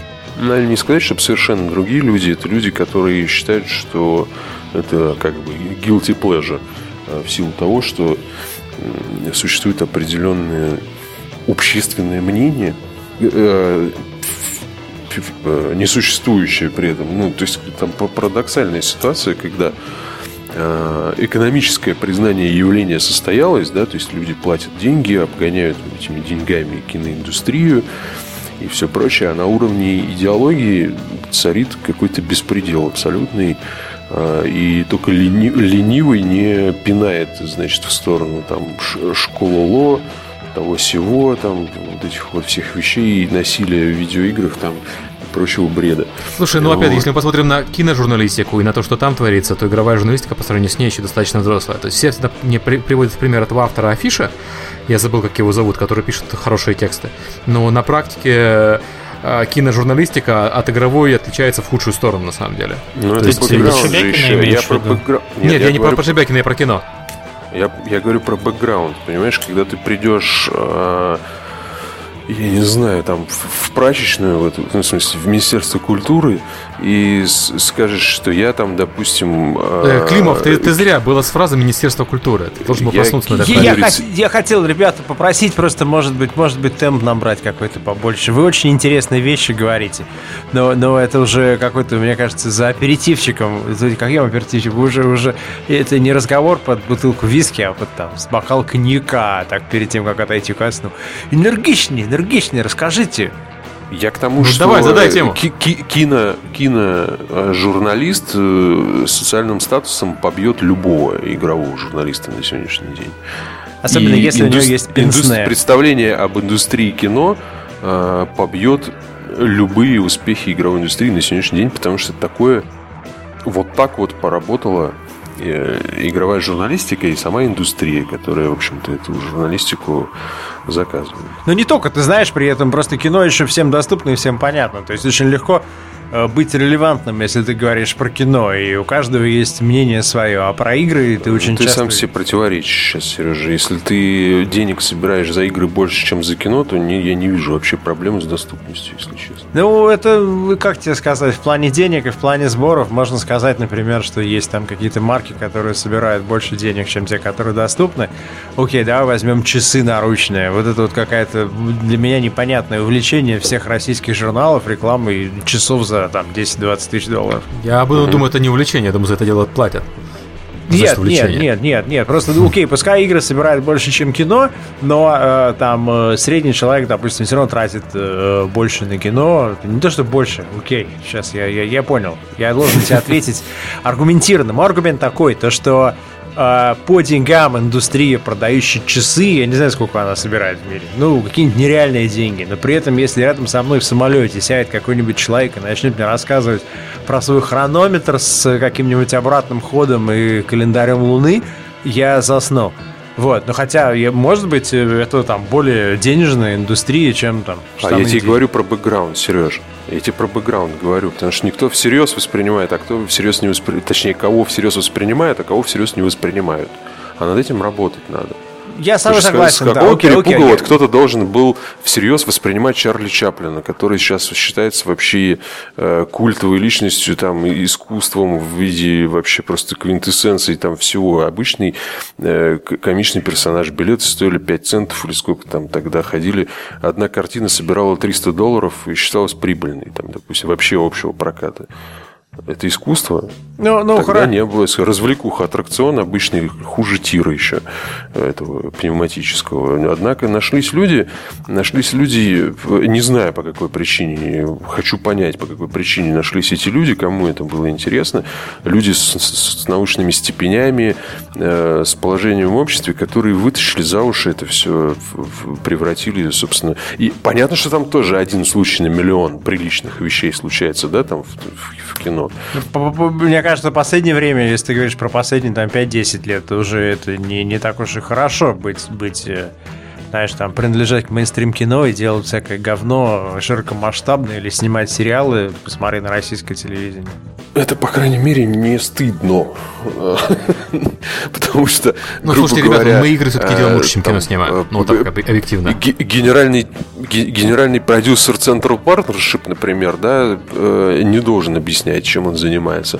А генеральный директор я не знаю, Game Insight, например, все-таки ты, ты выбрал, на то, что... я, я не буду комментировать конкретный выбор, который ты сделал. Ну, я, я, я, я говорим про, в голову пришло, Ребят, мы говорим про признание индустрии. Что вам нужно, чтобы сказали, ну вот, наконец-то индустрию признали? На Forbes вынести на обложку кого-нибудь из игровой индустрии, это, пожалуйста, не первый раз уже нет, э, нет, случается. Нет, это происходит в головах у людей. Ты не можешь взять и за там, одной обложкой там, решить все эти вопросы. Я, Проблематику я, я... нужно, нужно ее спозиционировать позиционировать в головах у людей просто правильно. Этим никто не занимается, некому. Я сам понимаю, почему нас не признают. Почему ты считаешь, что нас не признают. Ну, то есть, а сейчас это все анекдотические разговоры. Там, моя бабушка считает, что я занимаюсь херней, когда я играю в игры. Ну, естественно, ты занимаешься херней, когда ты играешь в игры, если ты не занимаешься делом каким-то. Ну, это я правда. Я считаю, что моя бабушка занимается херней, когда смотрит телевизор. Там, да, например. абсолютно верно. И это, это тоже как бы... Э, э, это общеизвестное мнение, что люди, которые смотрят сериалы по телевизору, там, беспрерывно занимаются херней. Точно так же общеизвестное мнение, что люди, которые проводят слишком много времени в играх, занимаются херней. И э, что вы хотите, чтобы вас уважали за то, что вы играете в игры? Нет, должны уважать за то, что ты делаешь. Игры или за то, что имеешь отношение к индустрии. То есть никто не скажет, что человек, который снимает кино, занимается херней. И точно так же никто не говорит, что человек, который делает игры, занимается херней. Такого вообще в жизни своей не слышал. Если я правильно понял Яра, он говорит о том, что, может быть, он говорит только про локальную индустрию, что есть э, Мосфильм, есть премии телевизионные, кинопремии, какие угодно. Есть, есть э, какие-то великие шедевры местные, а из игровой индустрии нет ни индустрии, нету ни, ни института, который мог бы кого-то готовить для игровой индустрии. А вообще до сих пор э, там российская игровая индустрия находится на каком-то э, сиротливом статусе. Да, тут еще есть такой момент, понимаете, при помощи кино людей на смерть отправляли во время войн, и так далее, мотивировали там и прочее. У игр не было еще такой возможности. А ладно, Америка за А? Америка с Ами.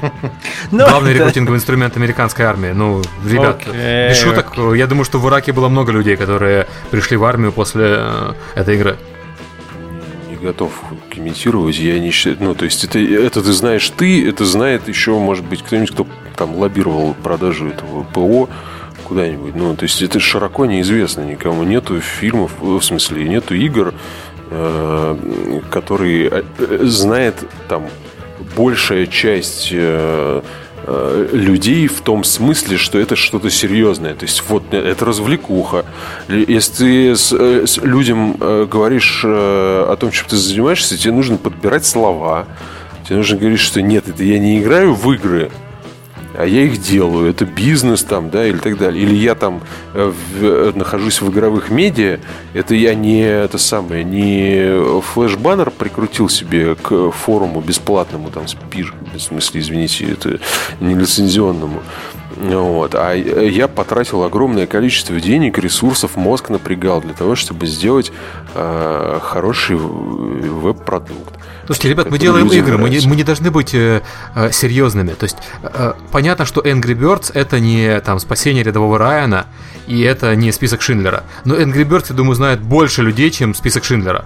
Ну и что, а порнуху смотрят больше людей, чем список Шиндлера? Не, ну какие, ну, известную как... порнуху, там, кроме Саши Грей, никто особенно не знает. Не согласен. Слушайте, вопрос такой. Нет, я расскажу пример, который поддержит позицию Яры. Я когда пришел несколько лет назад открывать счет, для нашей компании одной игровой в российское отделение крупного международного банка. Э, я говорю, мы занимаемся играми. А что вы делаете? Ну, мы там покупаем права, переводим, сдаем. Смотрели, смотрели так что-то на меня. Чувствую, как-то не так пошел разговор. Он наконец говорит, ну у вас это отдел тематика, что ли? Я говорю, что? Он говорит, ну там, это, секс, эротика, порнуха. Не, мы такое не будем. Я говорю, а почему вы так решили? Он говорит, ну, а я не понял, что вы делаете-то, еще раз объясните. И я, я ему объяснил, конечно, но после этого, когда я с его коллегами общался, я уже говорил, что мы кино снимаем. И вообще никаких проблем не было. Просто мы снимаем кино, мы, ой, ребята, какие вы молодцы, давайте, чем вас там поддержать и помочь. Да, я согласен с Яром, что есть некое клеймо, что ты, когда начинаешь говорить про игры, тебя держат там, ну, за дебила, либо за человека, который дебилов эксплуатирует. Сергей, ты встретил одного дебила. Я могу... Это анекдотическое доказательство. Это... Ну, я могу привести в ответ такое же. Я когда получал визу в, во Францию, а, это была презентация Ubisoft, Ubi Days. А, тогда они как раз анонсировали Assassin's Creed, хотя все думали, что они анонсируют Принц of Персия. Я прихожу в посольство французское, там сидит француз и говорит, вы куда едете? Я еду на конференцию Ubisoft. О, Ubisoft, это которые сделали Принц Персия, зашибись, круто, чувак. Как думаешь, нового принца покажут? И вот на, у нас там было 10 минут э, разговора, мы все 10 минут рассуждали, э, покажут принца или нет. Ну, то есть э, есть люди, которые не в теме, но окей, они не в теме. Есть люди, которые не уважают серфинг, есть люди, которые не уважают кино, есть люди, которые не уважают книги. Ну и хрен с ними, ну, чем по их, по их поводу паримся? То есть, если человек отрезает от себя какую-то часть культуры, то это его проблема, а не проблема этой культуры. Нет, эта культура ни разу себя не спозиционировала как культура. Вот и все. Это вот единственный поинт от которого все отталкивается. Ты можешь представить, Нет, Серега, что ты приходишь в посольство в какой-нибудь, или, ну, в принципе, там, не знаю, на, на э, вечеринку, ну, окей, бафта неправильный пример. В общем, ты попадаешь в некую социальную ситуацию, и ты, представь, ты работаешь в индустрии комиксов. И кто-то говорит, вы чем занимаетесь? Ну, я снимаю кино, знаете, документальное про рыбок. А вы? Ну, я занимаюсь там археологическими раскопками, а у меня галерея картин, а вы? А я в индустрии комиксов. Мы платим деньги за то, что там про пришельцев зелененьких рисуют истории, продаем их э, нердам всяким и собираем много-много миллионов. Ну, такая же ситуация, мне кажется. Ты, ты, я не буду серьезно воспринимать шаг из индустрии комиксов. Ха-ха. Я не берусь говорить за индустрию комиксов, я в игровой индустрии. И мне не было той ситуации, когда бы я себя чувствовал неудобно, потому что я нахожусь в игровой индустрии. Ни разу. Это, мне кажется, пререквизит для того, чтобы работать в игровой журналистике ты не, не э, как бы паришься на эту тему, что ты очень веришь ту область, которой ты занимаешься, и считаешь, что она там замечательная, хорошая и так далее. Я лично на своей шкуре все-таки чувствую, что окей, да, там, прилетел в Лос-Анджелес, проходишь паспортный контроль, о, вы приехали на E3, я играл в Call of Duty. Окей, да, это очень nice, 15 лет назад такого не было. Но все равно, если ты э, будешь говорить там с э, какими-то инвесторами, там, с финансовыми, с кем угодно, у тебя есть у кино большая аура такая, то, что кино делает, умеет делать великие вещи. Вот. Игры умеют делать бабло, а, но по-настоящему великих вещей, которые бы кому-то поменяли там или оставили большой очень яркий след в душе, пока еще такого игровая индустрия не создала. И поэтому ты, да, можешь сказать, что я финансово успешен, мы зарабатываем столько-то миллиардов, трын трын трын трын трын ради бога. Окей, человек, который продает канализационные трубы, он тоже зарабатывает много денег, потому что это вещь, которая... Или зубную пасту, да, Джилет тоже, или, там, Nestle делает кофе или воду питьевую, или что. Окей, да, но, но это все не кино. игры тоже пока не кино. Игры это еще не так круто и не так прям замечательно, что всегда ломились. Согласен с коллегой. Не знаю, ребят, мне кажется, какие- какие-то у вас комплексы, но, ребят, ну, я не сталкивался с такими ситуациями, я не могу себе представить, чтобы я с такой ситуацией столкнулся. Ты говоришь про Лос-Анджелес. Я в Лос-Анджелес как-то летел в футболке с инвейдерсами. Меня э, этом, на входе чувак э, на таможне сказал, о, типа, круто, инвейдерс, я в них тоже играл в детстве. Вот. Ну, блин, я, я не, стал, не видел вообще ситуации, когда люди бы говорили, а, ты играми занимаешься, наверное, каким-то говном. Ну, ни разу.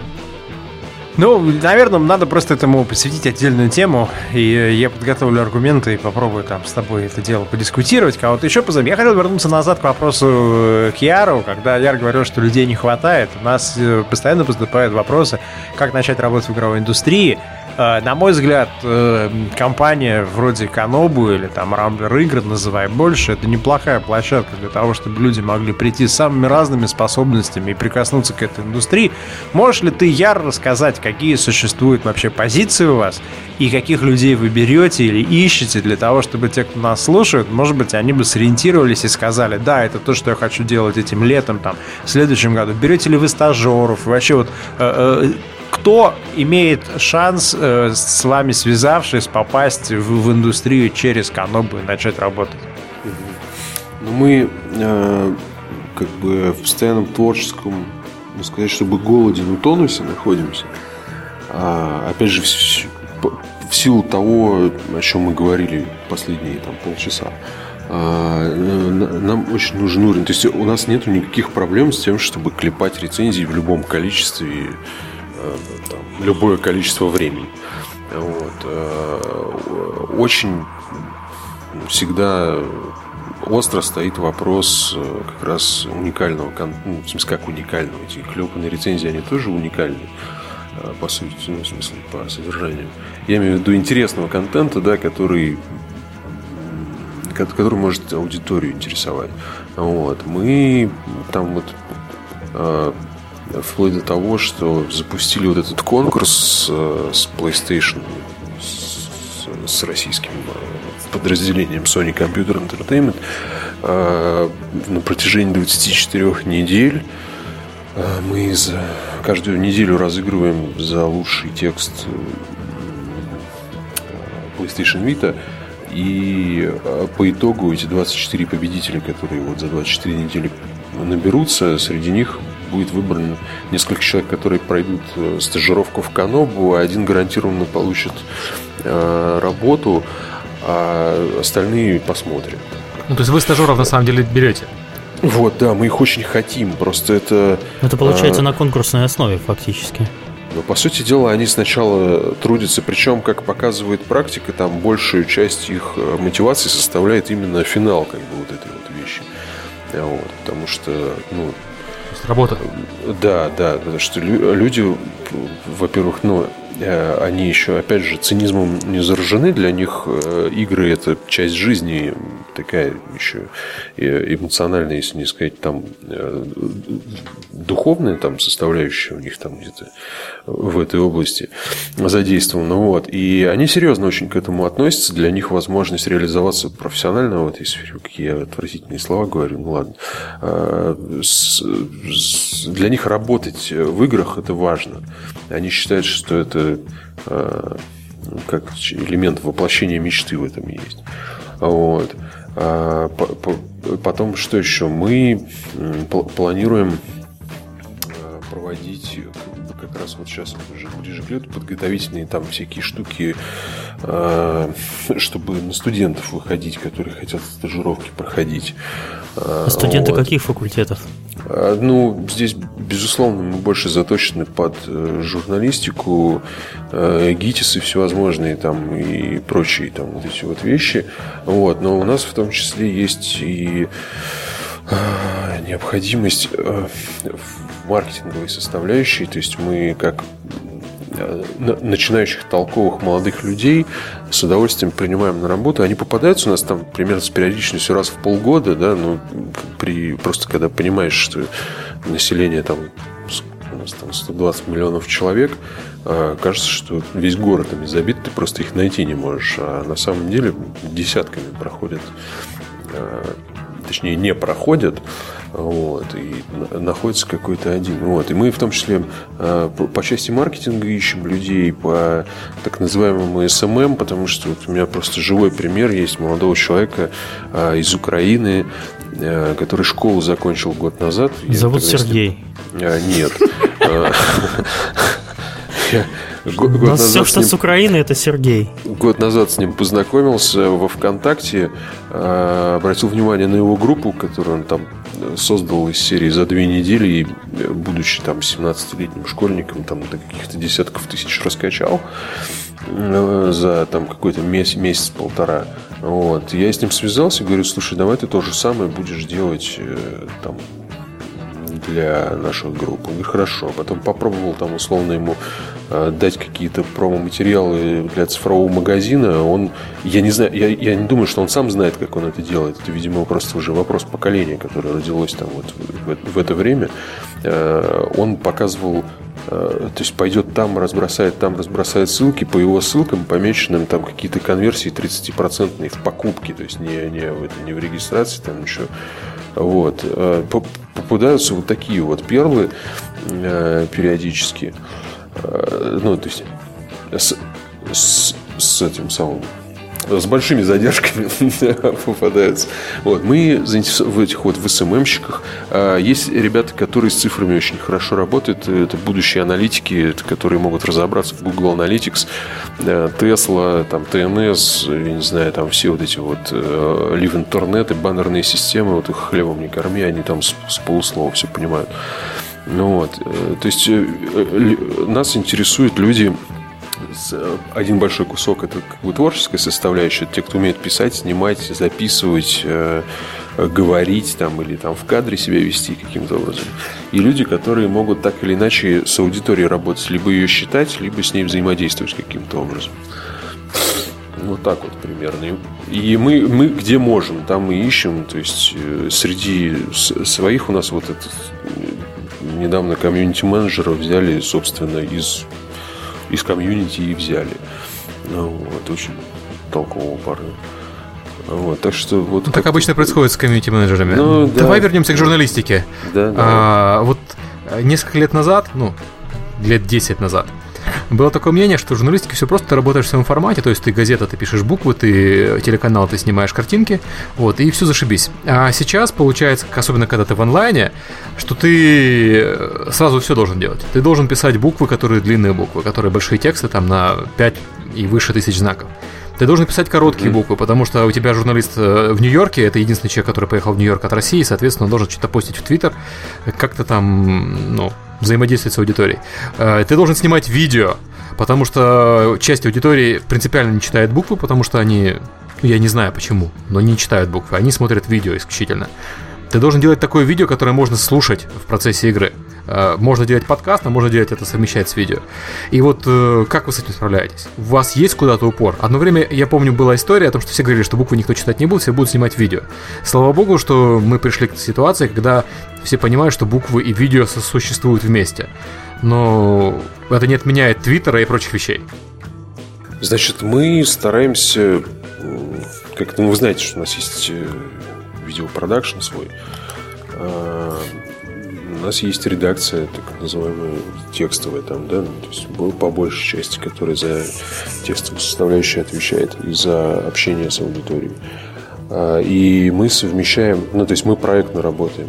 То есть у нас есть э, э, условный там какой-нибудь редактор Канобу один, а, и в его э, плане недельном есть там, допустим, передача Э, есть э, в качестве ведущего есть э, передача в виде сценария, есть там несколько единиц контента текстового, и в том числе обязанность по...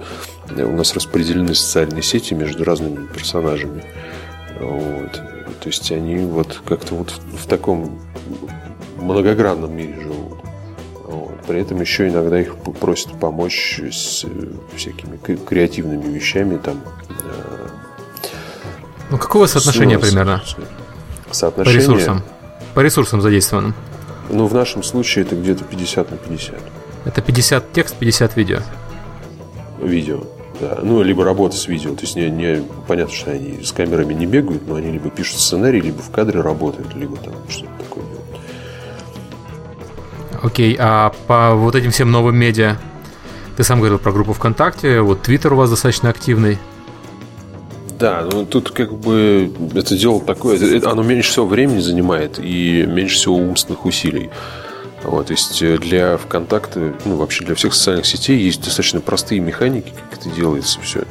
А, там нужно просто обеспечить выполнение этих механик, они требуют там от человека, ну, если он совсем dedicated, то это будет там час в день у него занимать.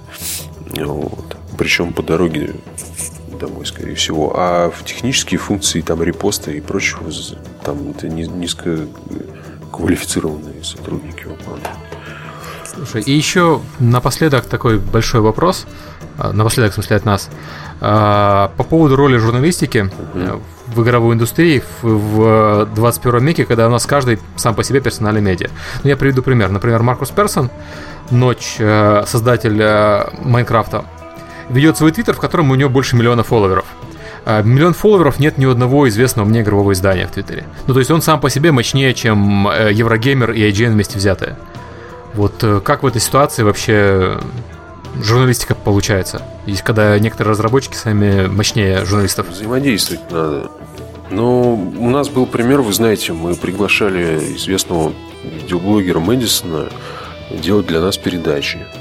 А мы там это, допустим, ну, то есть тут как, они это вещь в себе, да, условно, то есть есть вот эти вот популярные а, а, явления такие, да, медийные, то есть вот эти личности, а, персонажи, там, как хочешь можно называть.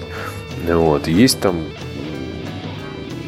медийное пространство, в котором это все находимся, и мы в том числе. Мы идем по пути сотрудничества со всеми этими, там, где это возможно, естественно, со, со всеми этими персонажами, а, не, не только с такими, то есть, условно, есть а, просто популярные, например, ведущие, которые вообще к играм никакого отношения не имеют, работают на телевизоре, там, да, то есть мы для, снимаем для Sony Git PlayStation и используем, э, при, привлекаем там к работе в виде ведущего Лантратова, э, который в VJ MTV там и все прочее. Его многие знают по рекламе Гугла, там такой мальчик с, с большими глазами, такой вот. И э, то есть мы как-то на стыке пытаемся работать, это в том числе один из способов наших вот, ну, выйти на эту аудиторию. То есть мы, мы там, допустим, привлекаем Э, можем попросить какого-нибудь руководителя какой-нибудь там федерации боев без правил оценить, э, насколько правдоподобно э, какая-нибудь игра там про файтинги, там, например, он пишет, что здесь нет, тут жопой надо шевелить, там как-нибудь по-другому, там здесь нужно уходить влево, вправо, ну и так далее. Или там футболистов про футбольные игры там просить, сади наоборот. Вот. То есть мы, мы как-то пытаемся связи какие-то, мосты наводить постоянно, чтобы э, там, там есть и чисто прагматическая, естественно, составляющая, да, то есть это э, их аудитория приходит к нам, наша аудитория э, знакомится с этими людьми, потому что у нас контакт близкий, там, эти комментарии, там, то все пришли, сразу все засрали, там, нормально. Вот. И как-то вот в таком режиме мы с ними. Я, я немножко не это имел в виду. Я ага. имел в виду, что вот смотри, а, теоретически а, при наличии мощных персональных медиа вроде Нотча, а, обычные классические медиа вроде Еврогеймера или Канобу должны решать проблему открытия. Это самый Discovery Problem, которая существует в играх с появлением iOS существует еще более остро. То есть, смотри, люди, которые читают Нотча, они уже в курсе про Minecraft. Им не надо рассказывать про Minecraft, и они ничего из нового из статьи на Eurogamer е не узнают. И они туда пойдут, скорее всего, почитать, для того, чтобы почитать про своего любимого Нотча. Но люди, которые читают Eurogamer, и не знают про то, что Minecraft появился. И Minecraft еще, предположим, без миллиона фолловеров. Вот, мне кажется, в этот момент задача Eurogamer а и задача любого медиа донести до аудитории информацию о вещах, которые они иначе могли бы пропустить. И в этом плане вот я могу покритиковать Канобу, потому что если мы возьмем главную страницу Канобу и главную страницу Еврогеймера, у вас сильно больше мейнстримовых вещей на главной, чем у Еврогеймера. То есть вы как бы Discovery Problem не решаете, вы являетесь частью этой проблемы. То есть у вас на главной вот так Tomb Raider, Metal Gear Rising, Bioshock Infinite, Новый Канобу и Жерар Депардье. Ну, то есть очевидные вещи достаточно известные. Вот, э, если мы берем Eurogamer, у них... А, ну да, у них Tomb Raider. Депардье. Них, Tomb Raider. Да, Crysis 3, у них э, какой-то набор про микротранзакции. У них э, Shin Megami Tensei, Conduit HD, ну то есть менее сфокусированы на хитах, скажем так. Хотя да, у них вот какой-то Ола ревью какая-то индяшка. Вот я, я имею в виду, что вот э, это пример, когда я вижу, что люди понимают роль медиа как э, роль гида для, для публики. Не роль медиатора, то есть э, там посредника между журналистикой, посредника между публикой и разработчиком, а роль своего образа, образом гида. Потому что роль медиатора сейчас, мне кажется, не нужна. С условием там, появления там, всех этих медиа Э, персональных? Ну, здесь есть несколько моментов. С одной стороны, да, ты прав. С другой стороны, Канобу, по-моему, чемпион мира уже, ну, в смысле, чемпион России хотя бы по этому виду спорта, когда вот против ветра там, да, это самое.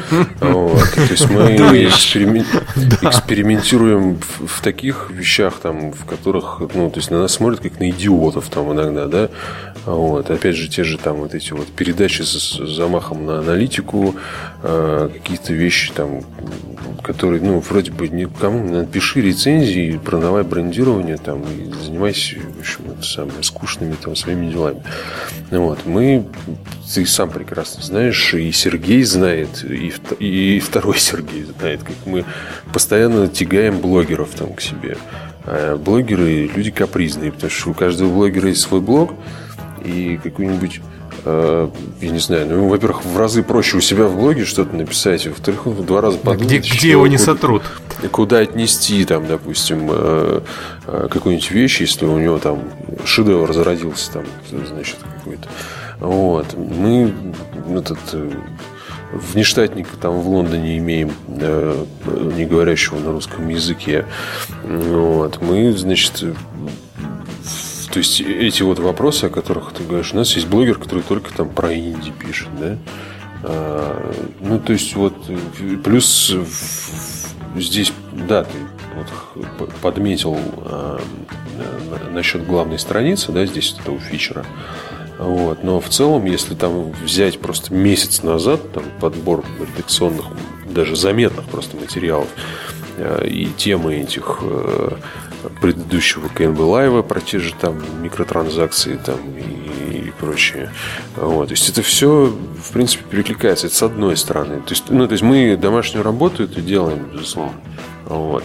А с другой стороны, а, не надо листить э, российской игровой э, индустрии и российскому игровому медиапространству. Вот, потому что его, оно существует весьма условно. Оно существует в парадигме все равно огромных маркетинговых бюджетов западных издателей. Это видно, мы это видим, у нас цикл завершен на Канобу, да, мы не только медиа э, предлагаем людям, но еще и логичное завершение этого медиа в виде покупки игры.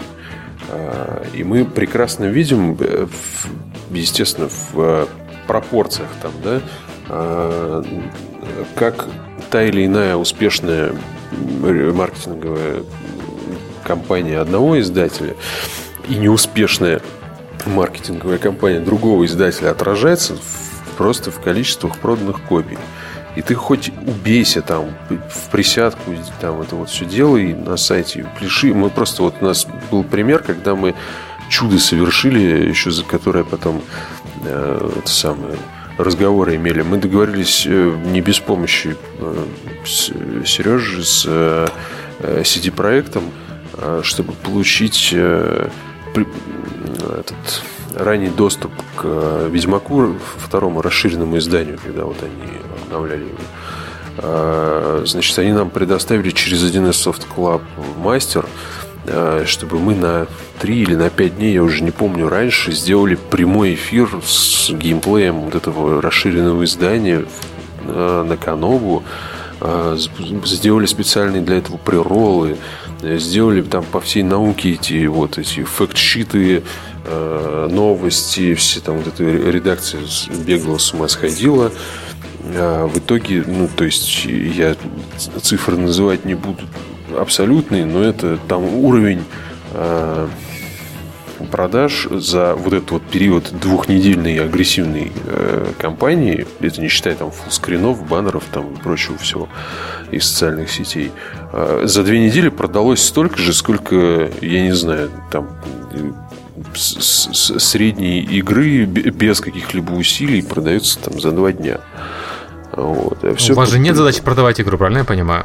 Это все-таки у вас основной бизнес это журналистика, а Epic Kanobo это рядом? Ну, в смысле, как нет? Мы же не из любви к искусству вот, цифровой магазин замутили. Не, ну просто в данном случае ты не знаешь, ты не видишь того, пошла ли аудитория в этот момент в Steam. И, может быть, все ваши усилия привели к тому, что в Steam у тебя был шикарный скачок, просто вы не контролируете полностью поставку этого продукта. Нет, я имею в виду, я же оговорился, что в процентном соотношении все равно. То есть я вижу, сколько другие игры с такими же выходными данными продаются и эти игры. Вот, то есть э, я понимаю, что там и там, и там могло 90% уйти куда угодно. Не, насколько я понимаю, с, с, с Extended Edition во второй раз случилось то же самое, что и в первый раз случилось с первым Ведьмаком. Очень маленькие продажи были вообще везде, по всему миру. Они сделали апгрейд, те, кто купил до этого, проапгрейдился, но как таковой возможности позиционировать игру как новый продукт у них не, не, не появилось. Там вот цена я не говорю, что там, у нас повторяется успех международный или не успех международный. В основном, наверное, наверняка есть там какие-то эксклюзивные вещи, вот, но а, плюс еще порой издатели делают вообще все, что только можно, чтобы не случилось никак ни одна продажа вообще на территории России. Вот. Э, и ну, тут вообще тяжело тогда говорить. Именно, то есть э, российское медиапространство, вот это, просто это еще добавьте сюда вот эту вот удаленность, вот эту, ну, такую, она сейчас более-менее условная, но чисто такая сознательная и языковая, она присутствует там. А, когда тебе на всю территорию России там дают один слот, например, там, да, а, или там вот эти вот все вещи, когда издание там а, готово ездить только за счет разра... этого локального представителя, допустим, на пресс-туры, они готовы само отправлять журналистов там за свои деньги. Вот. Все вот эти вот вещи, они все, все равно каким ну, ограничивают, так сказать. Да? Плюс нету школ, кто бы что ни говорил, нету школ, там, за исключением единиц каких-то, школы э, журналистики нету такого человека, который там э, ответственно подходил бы там просто банально к выполнению там, своей работы. Таких людей мало очень. Они э, не, не, не роют землю, не...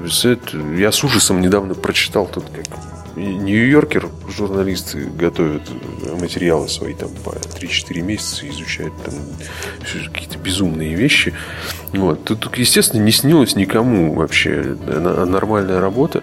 Вот. И все это, естественно, отрабатывает на трейлерах, на этих самых пропушенных э, пресс-турах, на каких-то там вот этих вот вещах просто как взрывная волна докатывается.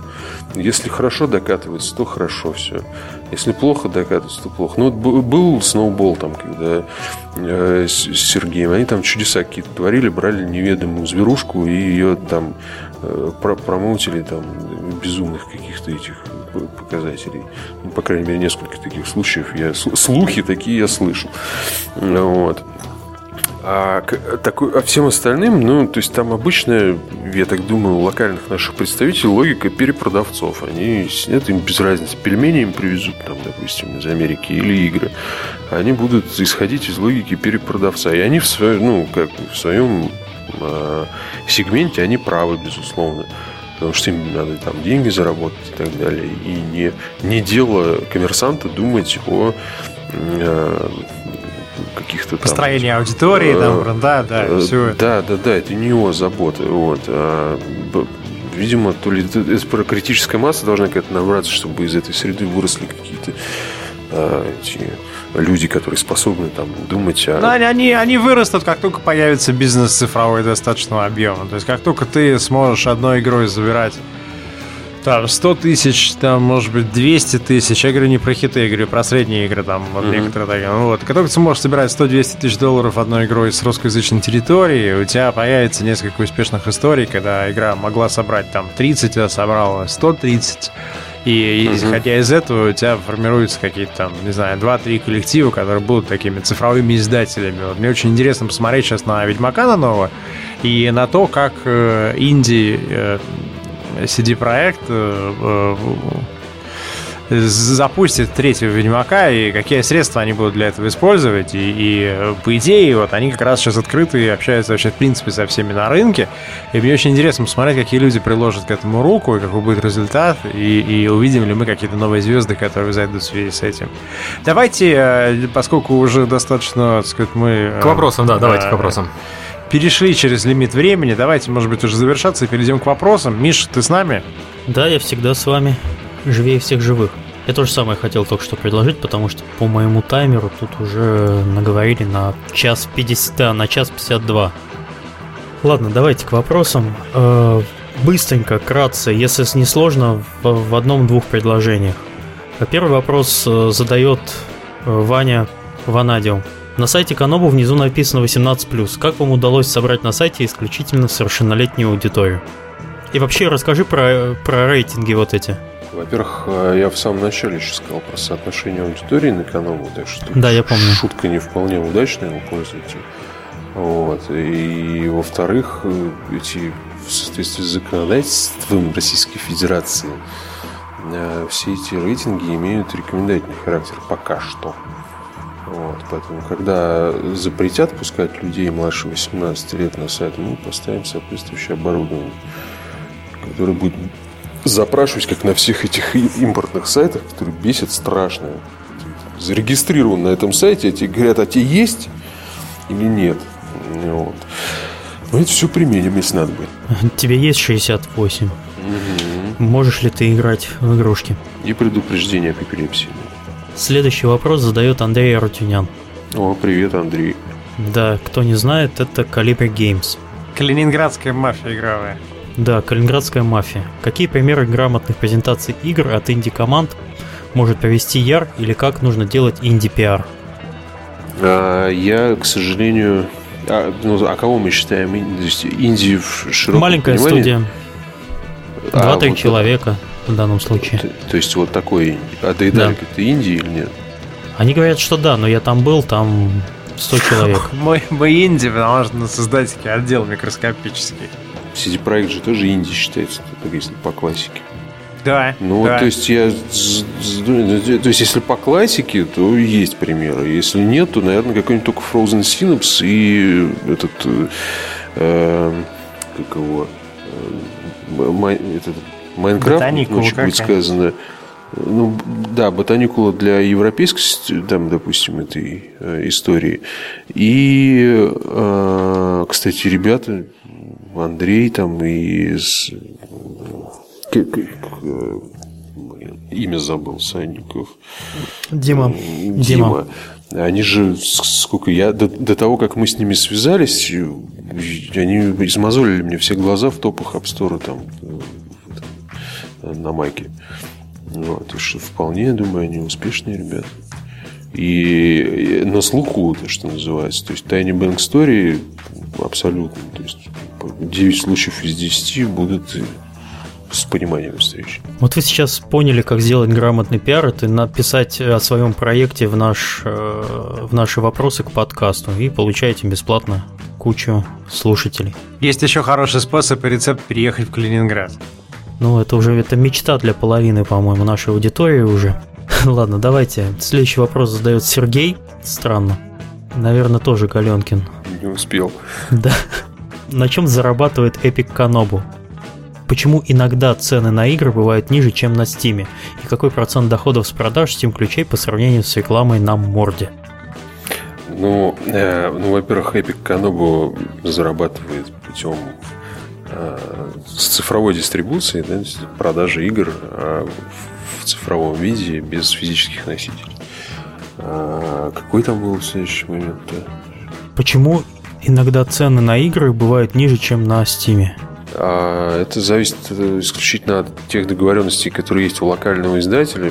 Как бы кому как не хотелось, некоторые пользователи думают, что ну, в целом, в целом 99%, там 90% всех продуктов э, все магазины получают из одних рук. Это там, э, как правило, или Soft Club, или эти самые Акела с новым диском. А, И то, какие условия умудряется локальный издатель или там дистрибутор согласовать с международным, такие условия получает цифровой магазин. Естественно, локальные наши дистрибуторы заинтересованы, чтобы, поскольку Steam иногда отдупляет долго и позволяет себе там всякие вещи, типа там 1200 рублей там, за какую-нибудь игру, которая у нас в Джевеле 499 стоит, они на этом, как бы, ну, в основном на этом продажи, в общем-то, цифровые делают, и вместе с ними и цифровые магазины. А когда происходят такие вещи, как вот с э, Биошоком сейчас, когда об- стандартная версия, ну, условный, в понимании аудитории, Живелок стоит 899, и бонусом к нему прилагается какой-то странный доступ в браузерную версию чего-то там, ну, со словом Биошок тоже, такие вещи никого не впечатляют. А Следующий вопрос задает Затаковой. Допустим, я хочу стать игражуром. С чего начать и куда податься? Где наладить связи и к кому обратиться? Но мы немножко на этот вопрос уже ответили. Но, по твоему мнению, куда человеку податься? Во-первых, надо, скорее всего, в институт поступить на журналистику. Или Ну, писать это не интересно. обязательно. Не, лучше, нужно журналистику точно лучше не поступать. Значит, во-первых, нужно писать. А, Нужно, чтобы человека было не остановить, потому что хотите гаражуром быть, это похвально, наверное, но вообще человек должен хотеть писать и должен любить игры, правильно я так думаю? Вот. А дальше все истории э, так называемого успеха заключаются в том, что люди на протяжении э, года, двух, трех рассылают в день по 3-4 электронных письма, прикладывая свои статьи в массу всяких изданий. И не, не только игровых, там, включая всякие там общеразвлекательные. Ну, где-то зацепляется, где-то находится общий язык с редакцией, и дальше там уже как кривая американской мечты вы. Надо трудиться, в общем. Врабовать. Понятно. Следующий вопрос задает Михаил Зинченко. Э, Вопрос, который сейчас популярен для стартаперов. На какой машине ездит бизнесмен от игр журналистики? Бизнес. Это я, что ли? Ну, ты бизнесмен? От игры журналистики. Я на метро езжу, например. Торговец трафиком. Вот. А Ответ, так сказать, очень э, модный. Модный. Я соглашусь, пожалуй. То есть Яропол А- едет на большом красивом поезде. На частном поезде. Да. А, давайте, ребята, быстренько в формате Блица очень так э, энергично добьем вопросы. Роман Гладких спрашивает, могут ли интерактивные фильмы Heavy Rain и Walking Dead, то есть уже так вставил, э, стать более популярными, чем традиционные игры, или они потеснят фильмы? С таким позиционированием они никого не потеснят. Э, Игры не, не должны хотеть стать... э, Вот, ну, просто когда речь идет о те- тех- технологических вот этих вот вещах, они круче, чем кино. Это не интерактивные фильмы, а очень крутые игры. Суперреалистичные и художественно насыщенные. Поэтому это вот так вот. Если они, если они так же правильно спозиционируются, кто его знает. Тут, опять же, мы возвращаемся к вопросу о том, насколько мощная волна докатится э, до нас, если мы о России говорим, и насколько мощно там ребята поработают с маркетингом. Серега, а ты что думаешь? Я думаю, это все глупости. Это, знаешь, из разряда «А смогут ли победить фильмы про гигантских роботов фильмы про гигантских устриц?» Ну, то есть... Ну, правда. Ну, в этом году, может быть, в следующем году наоборот. Ну, Какие шансы? Следующий вопрос. Никита Радостев. Какие шансы вновь сорвать куш второму сезону The Walking Dead от Telltale? Кто возьмется ответить? я думаю, будет хорошо, сорвут куш, но второй, второй раз в ту же реку нельзя войти. То есть, эм, скорее всего, будет э, не хуже первой части, а этого недостаточно для того, чтобы тебя хвалили все. Ну, правда же, ну, когда у нас была ситуация, когда вторая часть игры получает такие же награды, как первая. Это очень-очень редко случается. Тем больше, это будет не вторая часть. Half-Life, Half-Life, Half-Life. Окей, да. Ну тогда третья часть не случится, а Telltale не про это. Telltale каждый год по сериалу делает. Следующий вопрос задает Виталий Лучинкин. Как часто разработчики делают игры под тайтлами уже вышедших игр? Есть какие-нибудь примеры? Про настольные игры, я так понимаю, речь идет. Ну, слушайте, возьмем iPad, там а, миллион наст- да, примерно вышедших настольных игр. настольных игр, да. На iPad миллион примерно версий настольных игр различных, там to Ride и так далее. То есть на PC сложно делать нормальную настольную игру, От поэтому на PC их делают меньше. и так далее, да. Да, а вот на планшетах их очень много, и слава богу. Каркасон на планшете сильно удобней. Это кто как Дарт Рейдер дышит сейчас? Кто-то в микрофон дышит как Дарт Вейдер, я прямо слышу эту силу в нем. Я пытаюсь, видимо, вслушаться такую Тебя лагает, Серега, ты задолбал уже. Купи роутер, любой. Все, я заказал роутер, ребят. Все, простите, я заказал роутер. У меня приедет скоро роутер. Если нас слышат производители роутеров, мы ищем спонсора для подкаста, который готов Да я заказал уже, все, успокойтесь. Не Окей. прошло и трех месяцев вообще. Боль моя. Отправьте в Киев роутер, мы готовы всем рассказать, что у вас лучший роутер в мире. А последний вопрос на сегодня, я на него отвечу. А, может ли получиться, спрашивает Тория. Тория. А, Тория. А, Тория. э, может ли получиться, что издатели со временем будут все чаще отказываться локализовывать игры на русский язык из-за низких продаж? Ситуация с запоздалым согласием пострелизовой локализации Bioshock Infinite после ряда возмущений как пример – Ответ простой. Э, локализации, в принципе, к локализациям игр есть два подхода. Первый подход. Вы тратите деньги, чтобы потом были продажи. Второй подход. Вы ждете, пока будут продажи, и потом локализуете. Большинство индустрии ленивое и э, использует второй подход. Когда продажи будут большими, они будут локализовывать. Либо когда будут success stories, и кто-нибудь скажет, мы заработали миллион долларов с русского рынка. Они такие, о, фак, а мы заработали там 2 доллара, давай быстро, срочно. А, поэтому всегда будут локализации на субтитры, которые стоят несколько тысяч долларов для любого издателя, который видит свои продажи в Steam и понимает, что потратив там 5, 6, 7 тысяч долларов, он вернет себе там 25, 26, 27 тысяч долларов. И, и серьезная локализация со звуком и так далее, это уже будет тогда, когда рынок прокачается до уровня там, продаж в 100 тысяч и выше, потому что стоимость дубляжа в районе 20-30 тысяч по, по деньгам чисто. Еще с кучей гимора с координацией локализации, с тем, чтобы нормальное качество вышло, можно просто посмотреть на то, как это в Sony построено. Это очень сложная отдельная совершенно отрасль. На сегодня э, игровой индустрии, по большому счету, положить на это с прибором – и, и очень мало есть издателей, в которых есть какой-то контроль качества российских локализаций, либо есть хотя бы кто-то внутри, кто хотел бы, чтобы вот хорошо выходило и там дальше росли продажи и так далее. Но не волнуйтесь, закон рынка такие, что там не пройдет и, может быть, года, да, и, и не пройдет и там нескольких э, достаточно будет сообщений в прессе о том, что там в России кто-нибудь продал 50 тысяч копий, 100 тысяч копий цифрой, и, и все эти люди прибегут движимы желанием э, э, увеличить свою прибыль, поэтому дальше будет только лучше, и, и просто сейчас вот этот вот переход с дистрибуционного рынка и ритейлу на цифровой, он немножко дает такие негативные последствия, что все надеются, что кто-нибудь как-нибудь эту проблему решит и заплатит, а вроде как вот никто и не решает, ну, как какой-то момент издатели и разработчики скажут, окей, факт,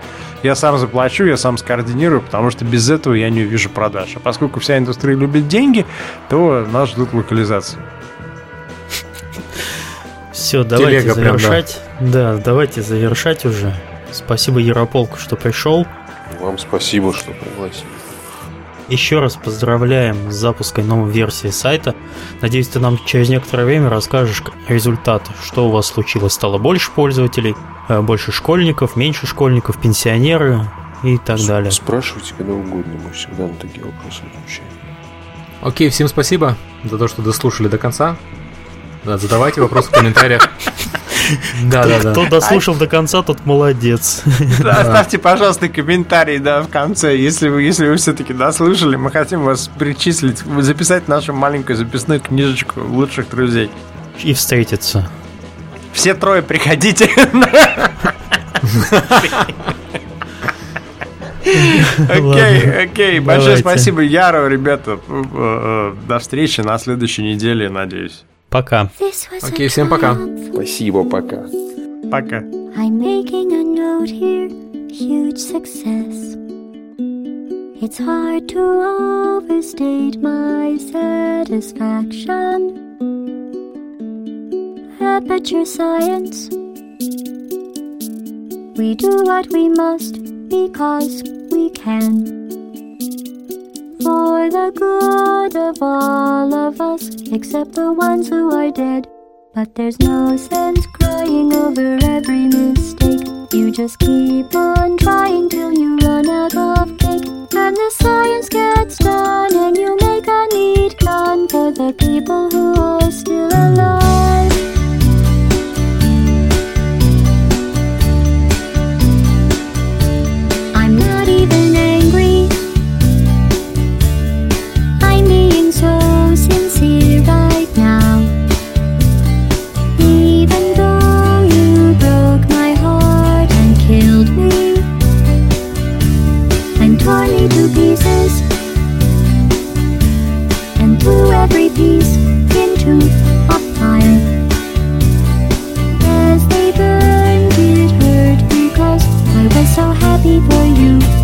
these points of data make a beautiful